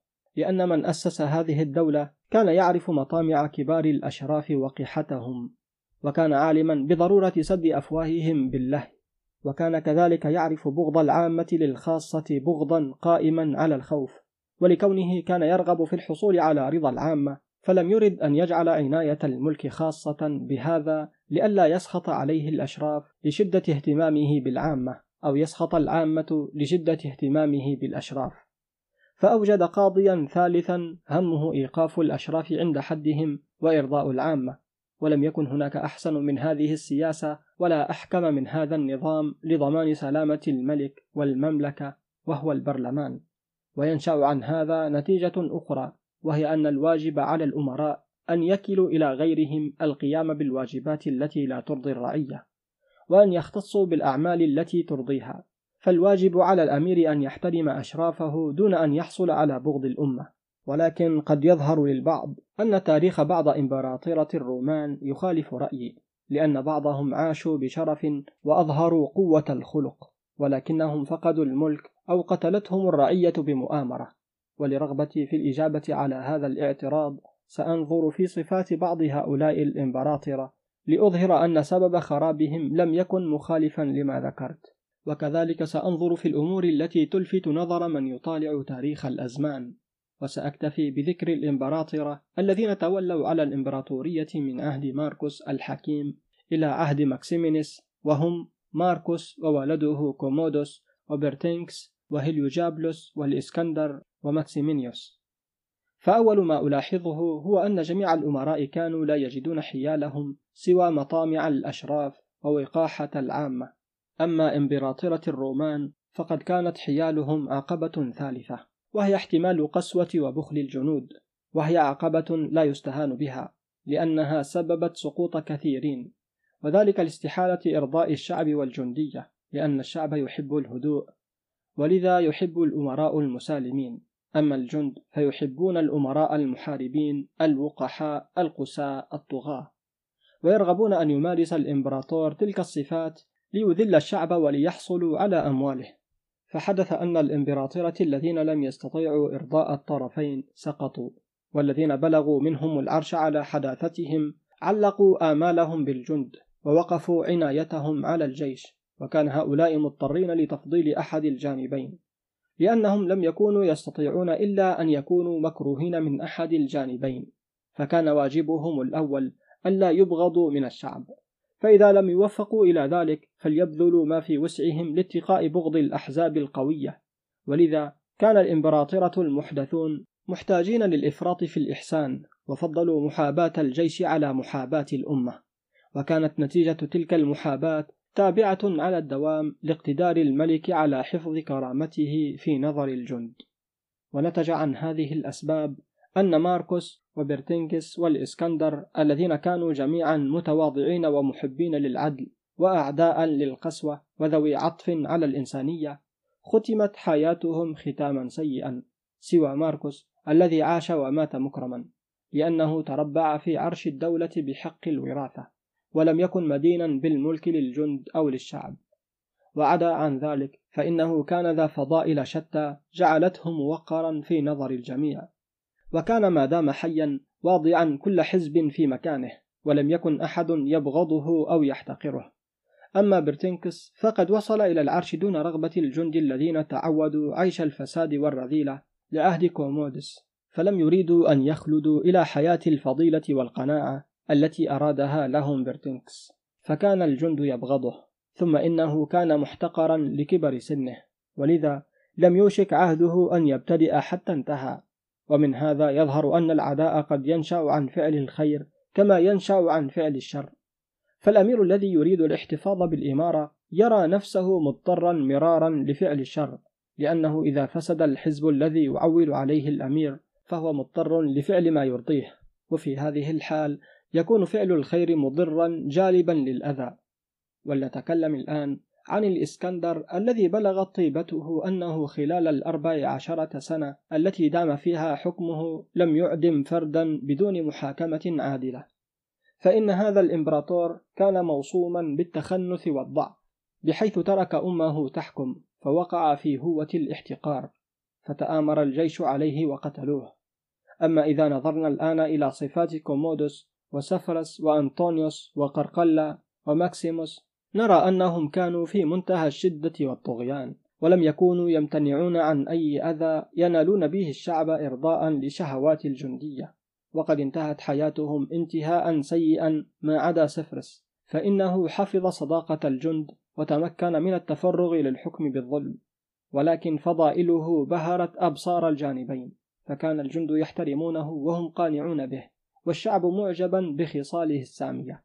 ولما كانت أعمال هذا الإمبراطور تظهر لأول وهلة كبيرة لمن يعرف حداثة عهده بالملك. فقد أردت أن أظهر كيف عرف سر الانتفاع بصفتي الثعلب والأسد فإنه عرف الإمبراطور جوليان إذ كان هو قائدا للجيش في سلافونيا فأقنع الجنود بفائدة المسير إلى روما للانتقام لدم برتنكس الذي قتله الحرس الإمبراطوري ودخل إيطاليا بهذه العلة دون أن يذيع أغراضه الكامنة في صدره. فلما بلغ روما أدخل الرعب في قلوب أعضاء مجلس السيناتو فانتخبوه إمبراطورا. ومات جوليان ولكن بقي أمام سفرس عقبتان قبل التمكن من السيادة التامة على الإمبراطورية الأولى في آسيا حيث أعلن نيجرينيوس زعيم الجيش الآسيوي سيادته ونصب نفسه إمبراطورا. والأخرى في الغرب ومنشأها ألبينوس. الذي كان طامعا في الإمبراطورية.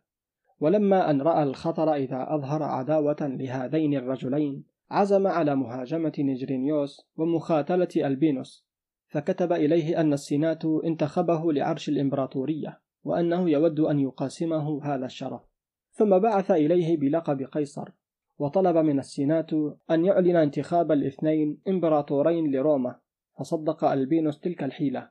ثم إن سفرس هزم نجرينيوس وقتله واستتب له الأمر في الشرق وعاد إلى روما. فأعلن في مجلس السينات أن ألبينوس قد نسي فضله عليه ولم يرعى أياديه البيضاء التي منحته تاج الإمبراطور وأنه تآمر على قتله فهو مضطر للذهاب إليه ليعاقبه على سوء فعله ونكرانه للمعروف. ثم ذهب للقائه في فرنسا وهناك نزع عنه الرفعة واختطف حياته. ومن يتأمل في هذه الوقائع يرى أن سفرس كان أسدا غضنفرا وثعلبا مخاتلا. لذا كان مهابا لدى الشعب غير مكروه لدى الجند. لذا طال ملكه وخف عنه حمل أعباء السلطنة. أما ولده أنطونينس فقد كان كذلك ذا كفاية عظمى وكانت له صفات جعلته موضع الإعجاب في نظر الشعب ومحبوبا لدى الجيش. لأنه كان محاربا قادرا على احتمال أشد الشدائد محتقرا للمآكل الممتعة ولسائر أنواع الترف. وهذه خلال تحبب الجند في الرئيس بيد أن قسوته وتوحشه لم يكن لهما مثيل. فإنه بعد أن أمر بقتل كثيرين أمر بإعدام جزء عظيم من أهل روما والإسكندرية فأبغضه كل من حوله وخشيه أقرب الناس إليه. حتى قتله أحد جنده وهو في وسط الجيش. وينتج عن هذا أن هذا النوع من القتل الصادر عن تصميم فرد وصحة عزمه لا يمكن للأمراء اتقاؤه لأن كل من لا يخشى الردى يمكنه أن يقتل الغير. ولكن ليس على الأمراء خطر شديد من هذا فإن مثل هذه الفعال نادر جدا. والواجب على الأمير ألا ينال أحدا ممن ينتفع بهم أو ممن في خدمته بأذى شديد. كما فعل أنطونينس الذي قتل جنديا وأبقى على أخيه وبقي يهدده كل يوم بالقتل. ومع هذا أبقى عليه في صفوف حرسه فجنى عاقبة إهماله وعدم تبصره. ولنتكلم الآن عن كومودوس الذي كان يمكنه الاحتفاظ بالإمبراطورية لبلوغه العرش بحق الإرث لكونه ابن ماركوس. ولو أنه اقتفى آثار أبيه لأرضى الشعب والجيش. فنقول إنه كان ذا مزاج قاس بهيمي فإنه أراد أن يسلي الجند بافتراس الشعب ثم إنه لم يحفظ كرامته الذاتية فكان ينزل إلى ساحة المصارعة ليصارع الأسرى وغيرهم فأصبح مرذولا في عين الجند ومبغوضا لدى الشعب فتآمروا عليه وقتلوه. وبقي لدينا الكلام على ماكسيمينيوس فقد كان محاربا من الدرجة الأولى بين المحاربين. وكان الجند سئموا تخنث الإسكندر واستكانته فانتخبوه إمبراطورا بعده ولكن عهده لم يطل لأن أمرين جعلاه مبغوضا محتقرا الأول دناءة أصله والثاني أنه في أول عهده أجل الذهاب إلى روما للاستيلاء على العرش ثم إنه اشتهر بالقسوة فكان يأمر عماله ووكلاءه بإتيان الفظائع في الولايات فهيج ذلك سخط العالم أجمع. فأجمعوا على إسقاطه فتمردت عليه أفريقيا ثم تلاها مجلس السينات وروما وسائر إيطاليا وانضم إليها جيشه. لما أعياه حصار أكويليا ولما رأى الجند كثرة أعداء الإمبراطور لم يهابوا عاقبة الإيقاع به فتآمروا عليه وقتلوه. وسأترك الكلام على هليوجابلوس وماركينيوس وجوليانو لأنهم كانوا محتقرين جدا ولم يطل عهدهم. وسأختم هذا الفصل بأن أقول إن الأمراء لعهدنا لا يجدون حيالهم صعوبة إرضاء الجيش في حكوماتهم إرضاء زائدا عن الحد. لأنه وإن كان الأمراء مضطرين لاحترام الجيش إلا أن الجيوش لعهدنا غير مرتبطة بالحكومة ارتباط جيوش الرومان بإدارة شؤون الإمبراطورية الرومانية. وقد كان من المحتم على الإمبراطور إرضاء الجيش أكثر من إرضاء الشعب. لأن الجيش كان يقدر أن يفعل أكثر من الشعب. أما الآن فإن واجب الأمراء هو إرضاء الشعب أكثر من إرضاء الجيش لأن الشعب يفعل أكثر من فعل الجيش إلا في دولة الترك. وقد استثنيت الدولة العثمانية لأن حول الأمير اثنا عشر ألف من المشاة وخمسة عشر ألف من الخيالة. قد علق عليهم سلامة ملكه وثبات سلطانه فمن الضروري له أن يفضل رضاهم على رضا الشعب. كذلك الحال في مملكة سلطان لأن الحكومة هناك في يد الجند والسلطان مضطر للاحتفاظ بصداقتهم. وهذه الحال مخالفة لأحوال سائر الأمراء لأن حكومته تشبه حكومة البابا الذي هو ليس ملك موروث ولا محدث لأن أولاد الأمير المتوفى لا يخلفونه. إنما خليفته هو الذي ينتخبه الأقوياء في الدولة. وحيث إن هذا النظام قديم فلا يمكن أن تسمى حكومة السلطان مملكة جديدة فليس فيها من الصعوبات ما يعترض الممالك الجديدة. وحيث إن الأمير جديد فإن نظامات المملكة موضوعة بحيث يكون الأمير المنتخب في موقف الأمير الوراثي. ولنعد الآن إلى موضوعنا فنقول إن من يمعن النظر في الأدلة السابقة يرى أن البغض والاحتقار جميعا أو أحدهما سبب سقوط الإمبراطرة الذين سبق الكلام عليهم.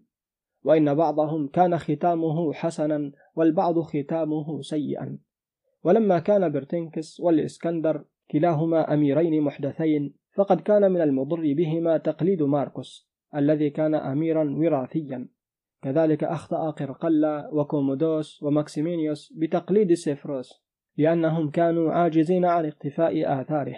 فالأمير الجديد ينبغي له أن يتخذ عن سيفروس القواعد المهمة في تأسيس الدولة وعن ماركوس القواعد التي يمكن بها الاحتفاظ بالدولة بعد تأسيسها. قناة عبد الباري الطشاني على اليوتيوب للكتب والروايات المسموعة. الفصل العشرون. الكلام في منافع الحصون وأضرارها.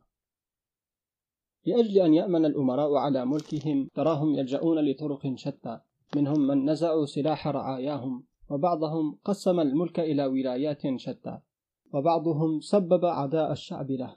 وبعضهم حاول جذب من ارتاب في إخلاصهم في أول عهده. وبعضهم شاد الحصون وبعضهم خربها. وحيث إن المجال لا يسع الكلام بإسهاب عن كل تلك المسائل فسأقول بإجمال ما يعن لي عنها.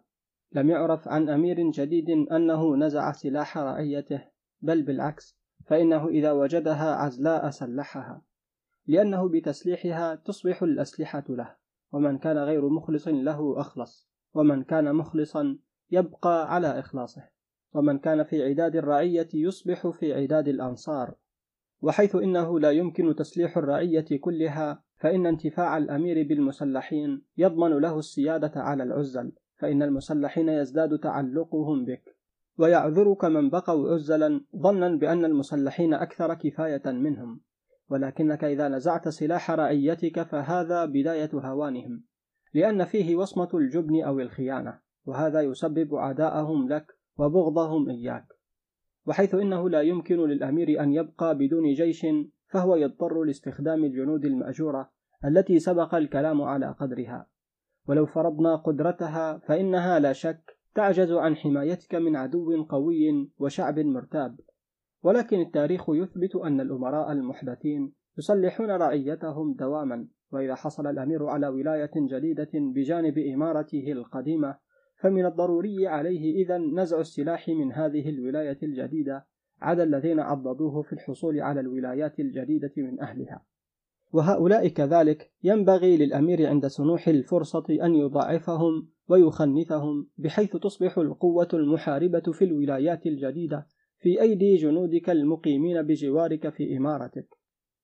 كان أجدادنا العقلاء يقولون إن بستويا يتمكن منها بالانقسام وبيزا بالحصون فكانوا يسببون القلاقل بين أهل بعض المدن الخاضعة لهم ليتمكنوا منها تمام التمكن.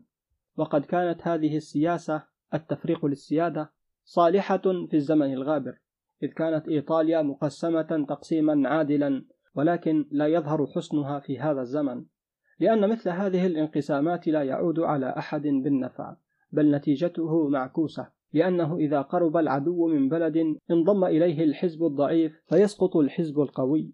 وقد اتخذ أهل البندقية تلك السياسة في البلاد التي كانت خاضعة لحكمهم. فكانوا يشجعون حزبي جولف وجيبلن دون أن يمكنوا الحزبين من المحاربة واستطاعوا بذلك من إشغال أهل المدن عن مقاومتهم وألهوهم بمشاكلهم الذاتية.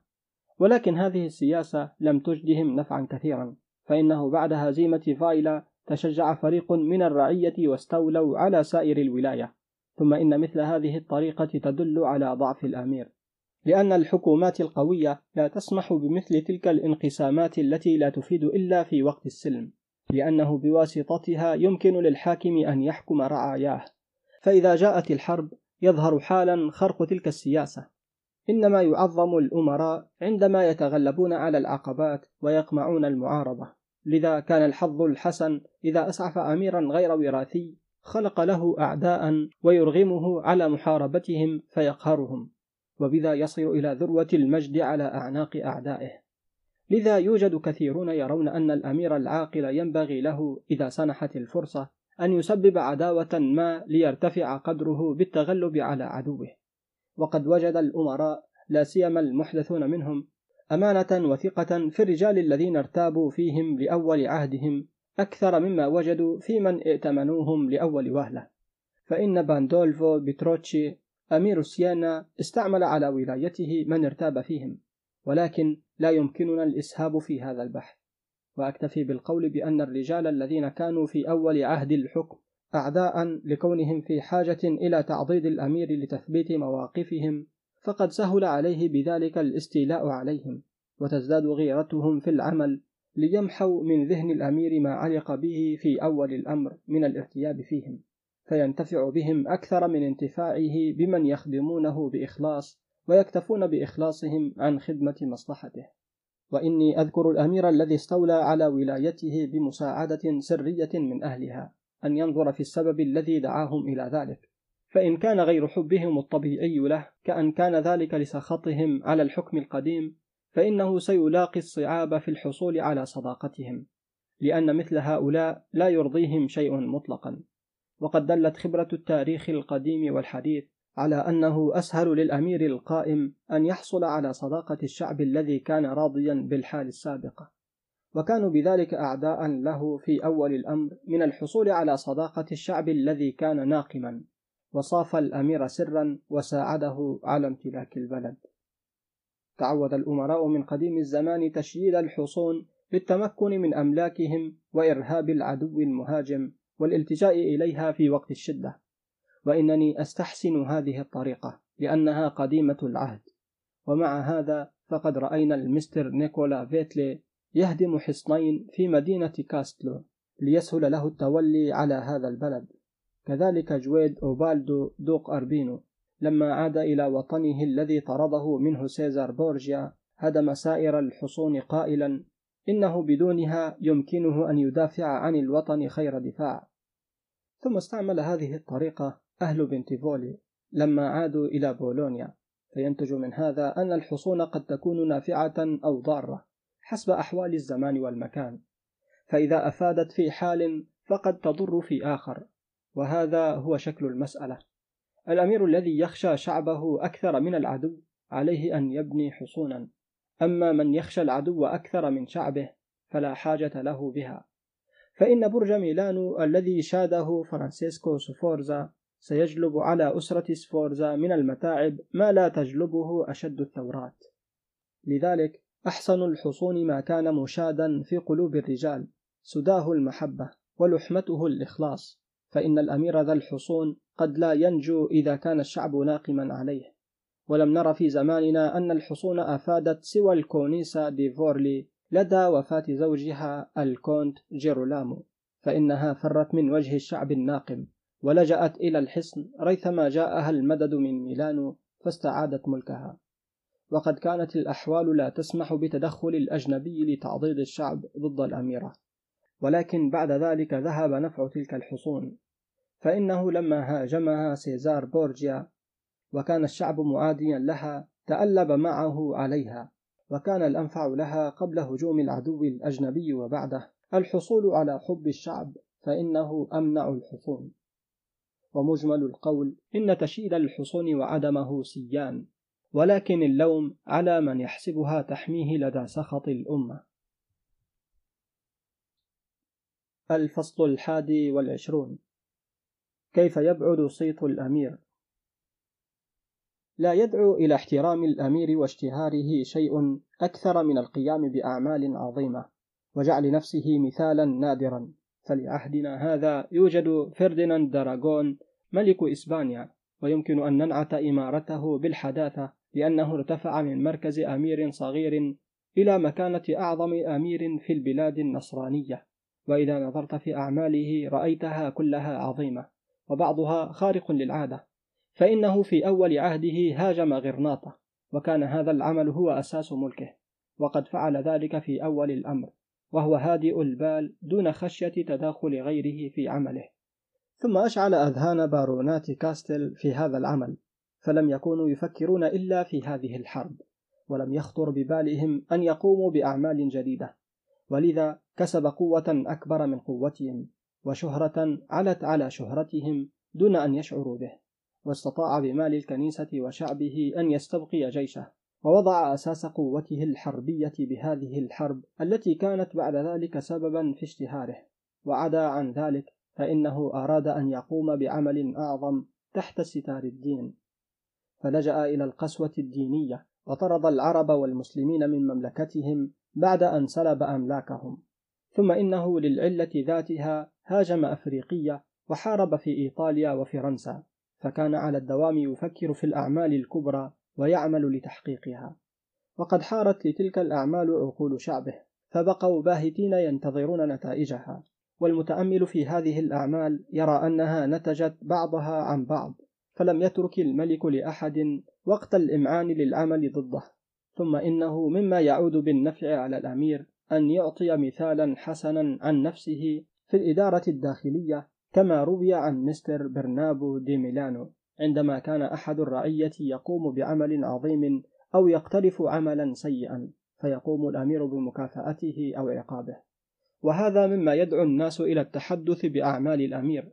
وفوق هذا كله فواجب الأمير أن يقوم بأعمال تكسبه شهرة الفخار والعظمة. إن الأمير يحترم عندما يعرف عنه أنه إما صديق صادق وإما عدو ثابت لأن هذه السياسة أفضل من البقاء على الحياد. لأنه إذا تحارب جاران فإما يعود عليك نفع من انتصار أحدهما وإما لا. وفي كلتا الحالين الأنفع لك أن تظهر رأيك وتعلن الحرب. فإذا لم تفعل وقعت فريسة الظافر فيسر عدوك المخذول. وبذا تفقد النصير لأن المنصور لا يحب صديقا مرتابا في أمره لم يناصره في الشدة. وكذلك المخذول لن يفتح لك صدره لأنك لم تمده بتعضيدك. فقد ذهب أنطيوكوس إلى إغريقيا بعثه إيتولي ليطرد الرومان. فبعث إلى آشاي وأهلها أصدقاء الرومان خطباء ينصحون إليها أن يبقى أهلها على الحياد. ثم إن الرومان أوعزوا إلى آشاي أن يمدوهم بسيوفهم. فعرضت المسألة على مجلس آشاي للمناقشة فيها. وقد تناظر سفراء أنطيوكوس وسفراء الرومان. فقال سفير الرومان أما ما قد قيل عن عود النفع عليكم إذا لم تتداخلوا في حربنا فهو أبعد الأشياء عن الصحة. لأنكم إن بقيتم على الحياد فستكونون فريسة الظافر. وأنه يحدث على الدوام أن من ليس صديقك يطلب إليك أن تكون على الحياد. كما أن صديقك يطلب منك أن تساعده في الحرب وتناصره. ولذا كان الأمراء ضعاف الرأي يلجؤون إلى الحياد للابتعاد عن الخطر الواقع وهذا يؤدي دواما إلى خرابهم. أما إذا أظهر الأمير رأيه وأعلن الحرب فإنه إذا فاز الذي ناصره لا يمكنه أن يوقع به وإن كان تحت رحمته لأن الصداقة قد استوثقت عروتها ولم تصل الدناءة بالرجال إلى الإساءة إلى من أحسن إليهم لهذه الدرجة. وإذا فشل من ناصرته فإنه يحميك ويساعدك ما استطاع لذلك سبيلا فتبقى شريكا له في حظه الذي إن ساء اليوم فقد يحسن غدا. أما في الحال الثانية عندما تكون نتيجة الحرب بين الطرفين لا تنالك فإنه كذلك أحكم لك أن تناصر أحد الطرفين لأنك تسعى في خراب أحدهما بمساعدة الآخر وكان الأنفع لهما أن يبقي عليه فإذا فاز فإنه يبقى تحت رحمتك. ومن المستحيل أنه لا يفوز إذا كنت تساعده. وهنا أذكر أنه لا ينبغي للأمير أن يساعد من هو أقوى منه ليؤذي غيره إلا في حال الضرورة لأنه إذا فاز بقيت تحت رحمته. وواجب الأمراء هو أن يتقوا جهد طاقتهم الوقوع تحت رحمة الغير. فإن أهل البندقية اتحدوا مع فرنسا ضد دوق ميلانو وكان في استطاعتهم الابتعاد عن هذا الاتفاق. وقد نتج عنه خرابهم. ولكن إذا كان اتقاء الاتحاد مستحيلا مثل ما حدث في حال أهل فلورنسا لما هاجم البابا وإسبانيا بلاد لومبارديا فالأمير مضطر للاتحاد مع غيره على النمط الذي سبق بيانه. ولا تدعن حكومة تعتقد بسلامة عاقبة السياسة التي اتبعتها بل لتحسبن حساب الخطر في كل شيء. فإنه من طبيعة الأشياء استحالة الخلاص من صعوبة دون الوقوع في أخرى إلا أن الحذر يمكن الرجل من التمييز والمقارنة فيختار أخف الضررين كذلك ينبغي للأمير أن يظهر بمظهر حب العبقرية وصفات الاقتدار والكفاية بتشريف من يمتازون في الفنون والصنائع. كذلك عليه أن يشجع الصناعات والمتاجر والمشروعات الكبرى. فلا يخشى تاجر أن ينمي تجارته خشية سلب ثروته بعد جمعها ولا يرهب صانع أن يحسن صنعته لئلا يوضع على كاهله من الضرائب والمكوس ما يعجزه عن العمل والنهوض. بل واجب على الأمير أن يعضد المتاجر والمصانع بالمكافآت ليتنافس الأفراد في رفع شأن الوطن الذي يرجع إليه فضله. والواجب عليه أيضا إشغال الشعب خلال العام بالمواسم والأعياد ومخالطة أهل سائر الحرف والصناعات مقدما لكل مثالا من مجده وحبه للإنسانية. قناة عبد الباري الطشاني على اليوتيوب للكتب والروايات المسموعة.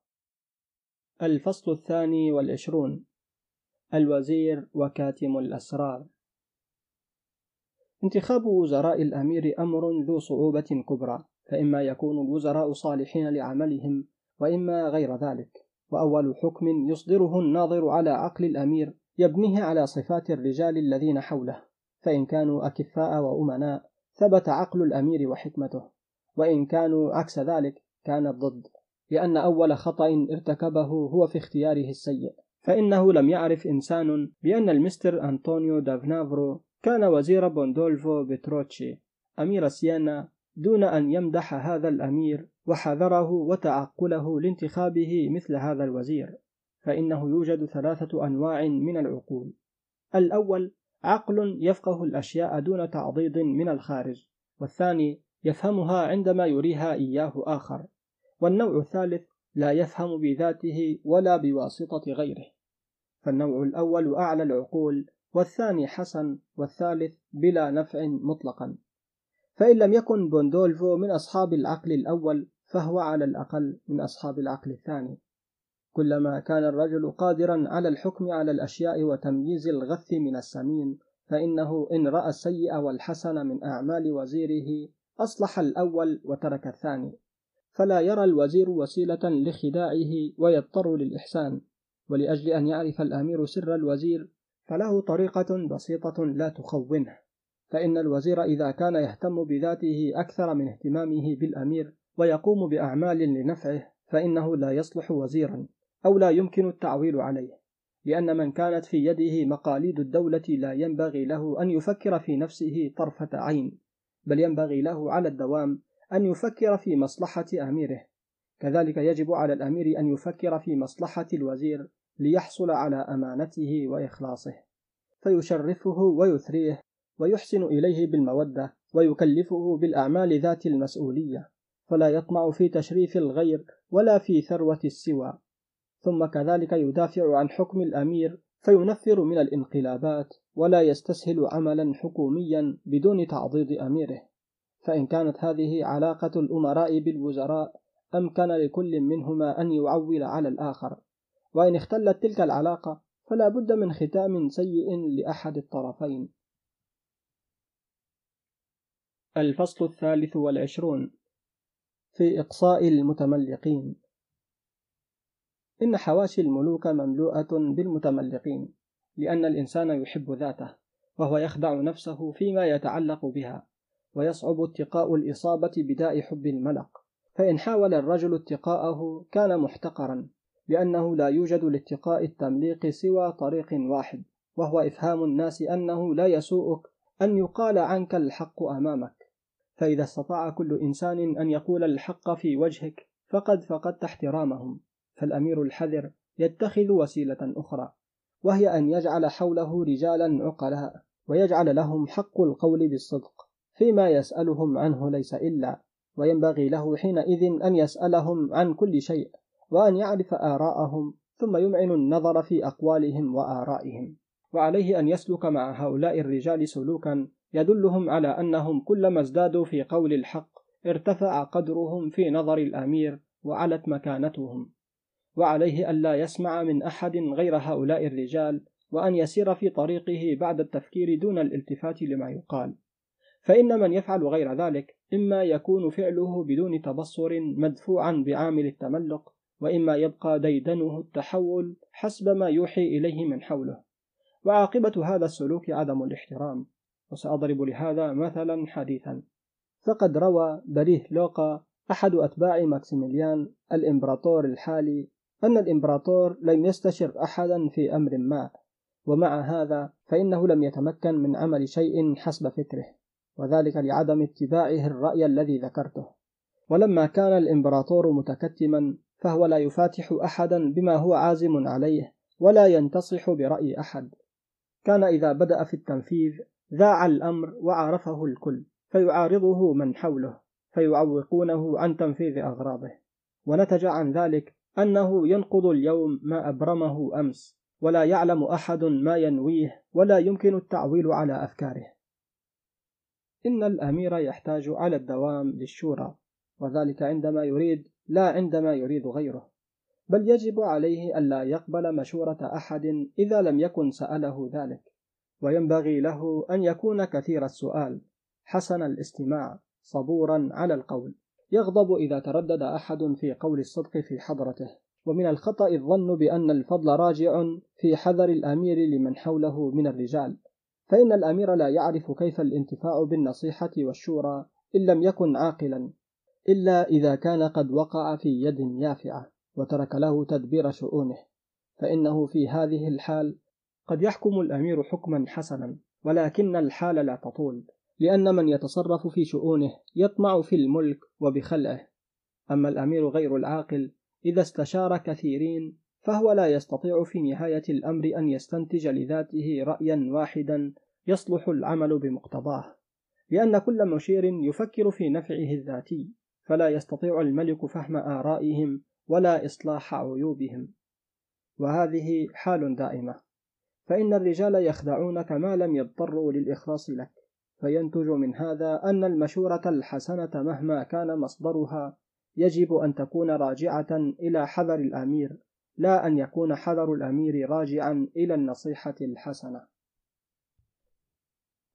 الفصل الرابع والعشرون. لماذا فقد أمراء إيطاليا إماراتهم؟ إن الأمور السابقة الذكر إذا روعيت توطدت أقدام الأمير الحديث العهد فيبقى كالقديم لأن الأمير الحديث مراقب في أعماله أكثر من الأمير الوراثي فإذا اعتبرت تلك الخلال فضائل جذب نحوه قلوب الناس فأخلصوا له أكثر من إخلاصهم لو كان أميرا قديما لأن الناس مأخوذون بالحاضر والواقع أكثر منهم بالماضي أو المتوقع. فإن حسنت حالهم اليوم حمدوا السرى وتركوا أمس ينعي أهله.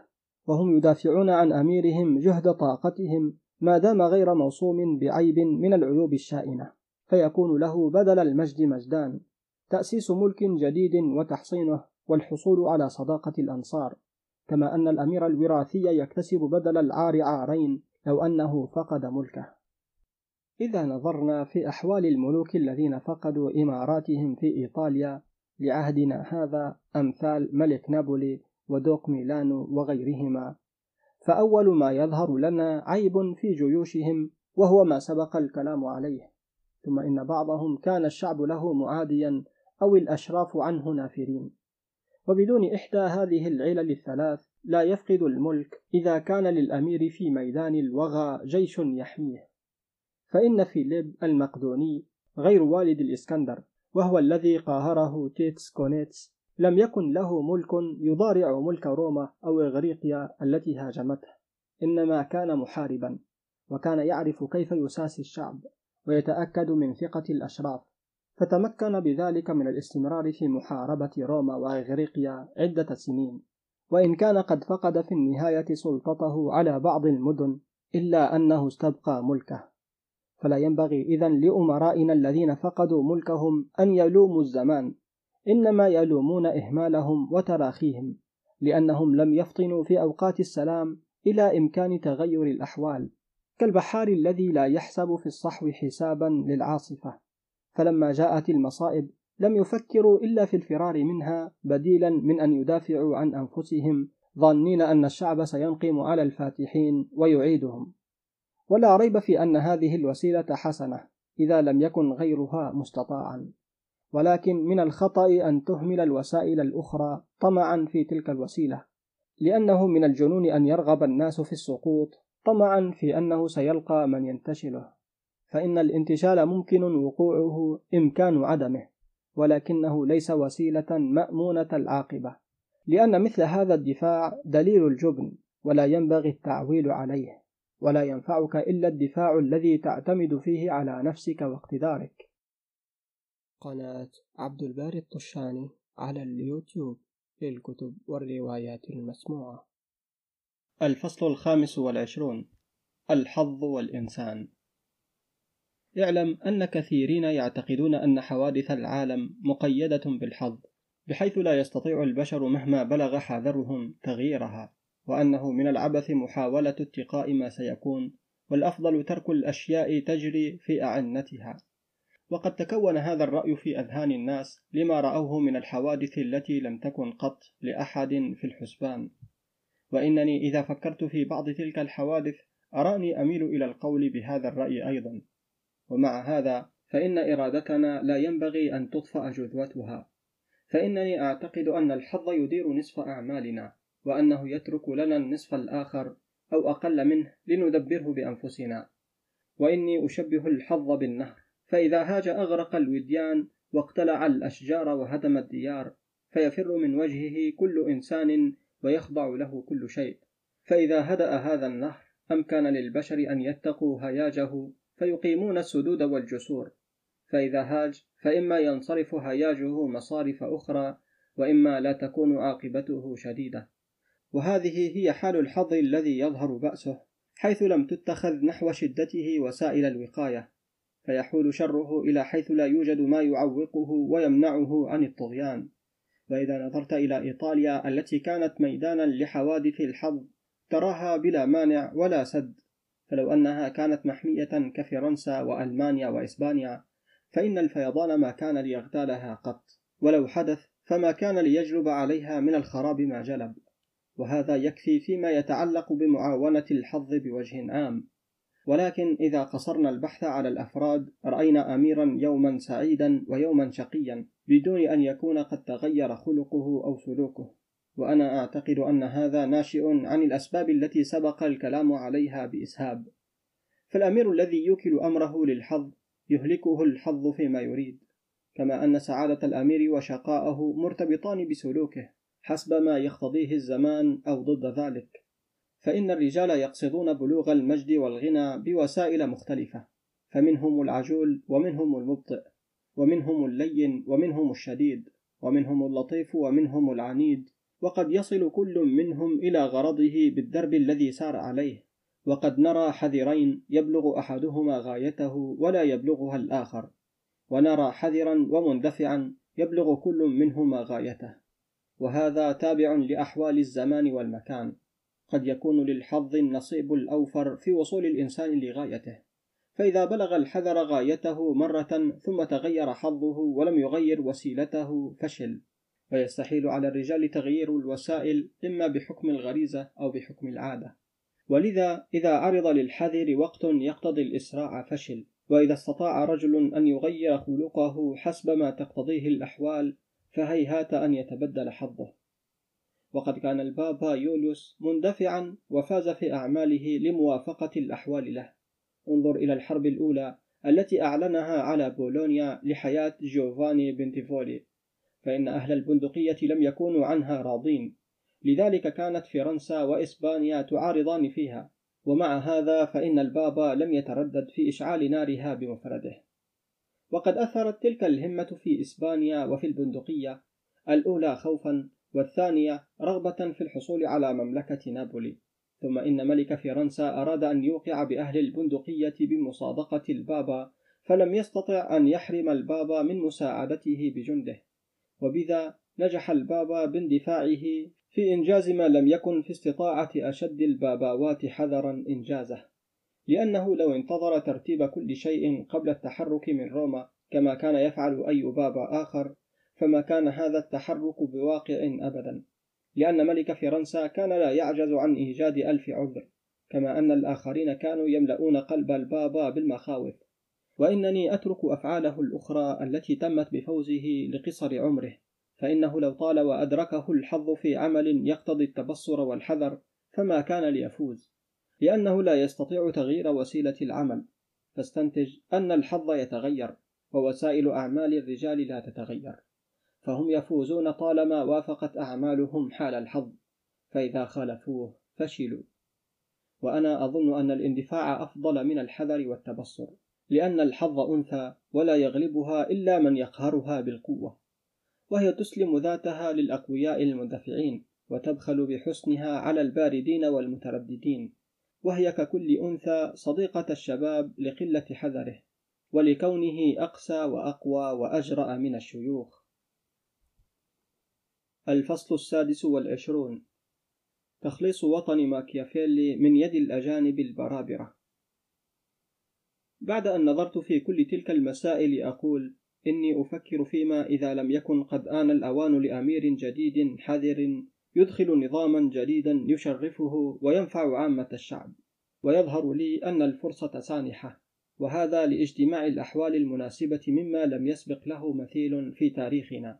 فإذا كان من الضروري لإظهار قوة موسى عليه السلام أسر بني إسرائيل في مصر ولإظهار عزم قورش إذلال مينيديس للفرس ولإظهار علو همة تيصص تفريق شمل أهل أثينا كذلك في هذا الزمان لأجل ظهور نور عبقرية أمير وطني قد اقتضت الحال وقوع بلادنا فيما هي فيه وأن تكون في أسر أفظع من أسر بني إسرائيل وتحت ضغط أشد من ضغط الفرس ومشتتة أكثر من تشتت أبناء أثينا بدون رئيس وبدون نظام مقهورة مسلوبة مهانة وقد قاست كل أنواع الخراب ولو أنه ظهر بعضهم بمظهر يدعو إلى الأمل كأنه مبعوث من عند الله لإنقاذها إلا أنه عند ذروة مجده عاكسه الحظ وأوقع به.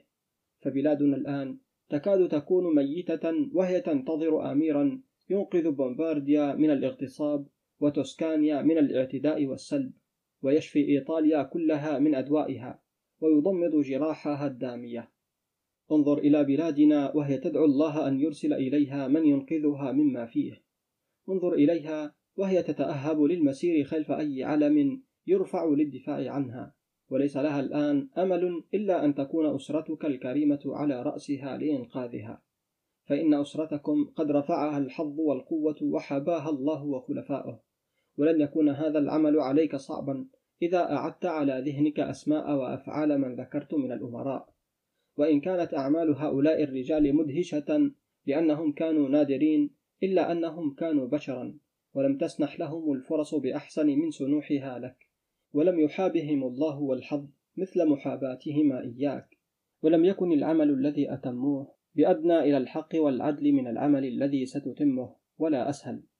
إن أمامك دعوة عادلة لأن الحرب ضرورية عادلة والجيوش تكون رحيمة إن لم يكن لنا أمل في أحد سواها وها هي رغبة وطننا جميعه. وليس هناك أسهل من إنجاز الأعمال المحاطة بالرعية. ما دمت تتخذ الوسائل التي اتخذها الأمراء السابق عليهم الكلام. وعدا عن ذلك كله فقد رأينا عجائب أتمها الله. فقد شق البحر وأرسل الغمام يظل الرسل وأنبع الماء من حجر وأنزل المن وكل شيء كان سببا في عظمة الإنسان. لذا ينبغي أن يتم ما بقي بواسطتك إذا اختارتك العناية لذلك. لئلا يحرمنا من حريتنا في العمل ولأن يبقي لنا نصيب في المجد. وليس من العجيب أنه لم يأتي بطل ممن تكلمت عليهم بما أطلب منك الآن. وإن كان قد ظهر في الحروب والثورات أن القدرة الحربية لا وجود لها فما هذا إلا لأن الطرق القديمة كانت غير صالحة ولم ينشأ أحد على اكتشاف طرق جديدة. فليس يشرف الرجل الحديث الظهور مثل القوانين والقواعد الجديدة التي يضعها فإن هذه الأشياء إن كانت على أساس متين وفيها روح عظمة تجعله محترما ومحبوبا. ومجال الإصلاح والتوسيع في البلاد واسع.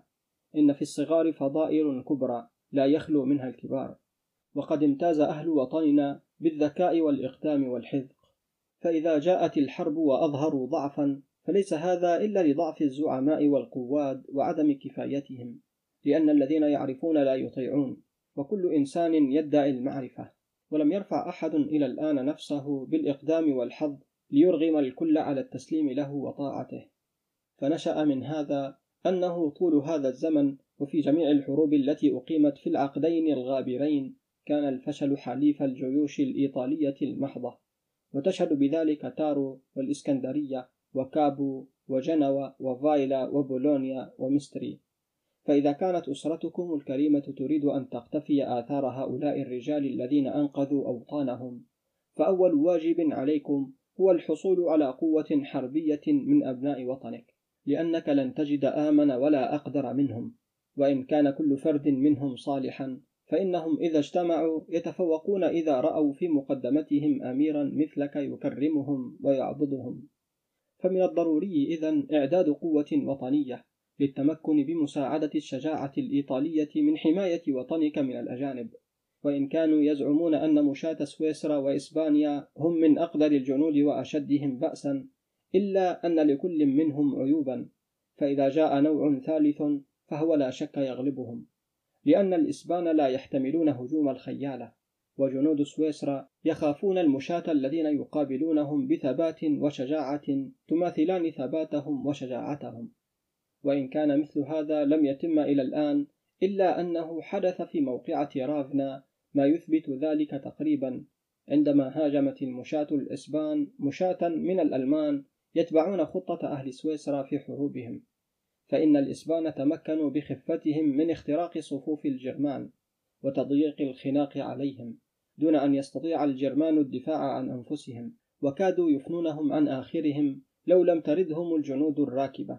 فإذا عرفنا عيوب النوعين أمكن إيجاد نوع ثالث تمكنه مقاومة الخيال دون أن يرهب المشاة وهذا لا يمكن بإيجاد جنود جديدة إنما بتغيير نظام الحرب. ومثل هذا الإصلاح إذا أدخل رفع قدر الأمير وأعلى شأنه. فلا تدعن هذه الفرصة تفوت دون أن ترى بلادك محررها في شخصك. وإني عاجز عن وصف الحب الذي يلقاك به أهل الولايات التي أغار عليها الأجنبي. وبأي ظمأ للانتقام. وبأي ثقة. وبأي شكر. بل أي باب يكون مقفولا في وجهك. وأي شعب يأبى أن يطيعك. وأي حسود يقاومك. وأي وطني يتمرد عليك. فإن هذه السيادة الأجنبية تلذع خياشيم كل واحد منا فهل لبيتك العظيم أن يأخذ على كاهله القيام بهذا العمل الجليل بالشجاعة والآمال الذين توحيهما الدعوة العادلة لنصرة الحق والوطن؟ فتنهض بلاد آبائنا تحت لوائكم فيصدق فينا قول بترارك إن الفضيلة عدوة الجهالة تحمل السلاح وتسرع لمحاربتها فلا تطول الوقعة بينهما. لأن الهمة القديمة التي تحرك قلوبنا لا تزال حية. تمت قراءة كتاب الأمير لنيكولا ماكيافيلي. قرأه عليكم عبد الباري الطشاني.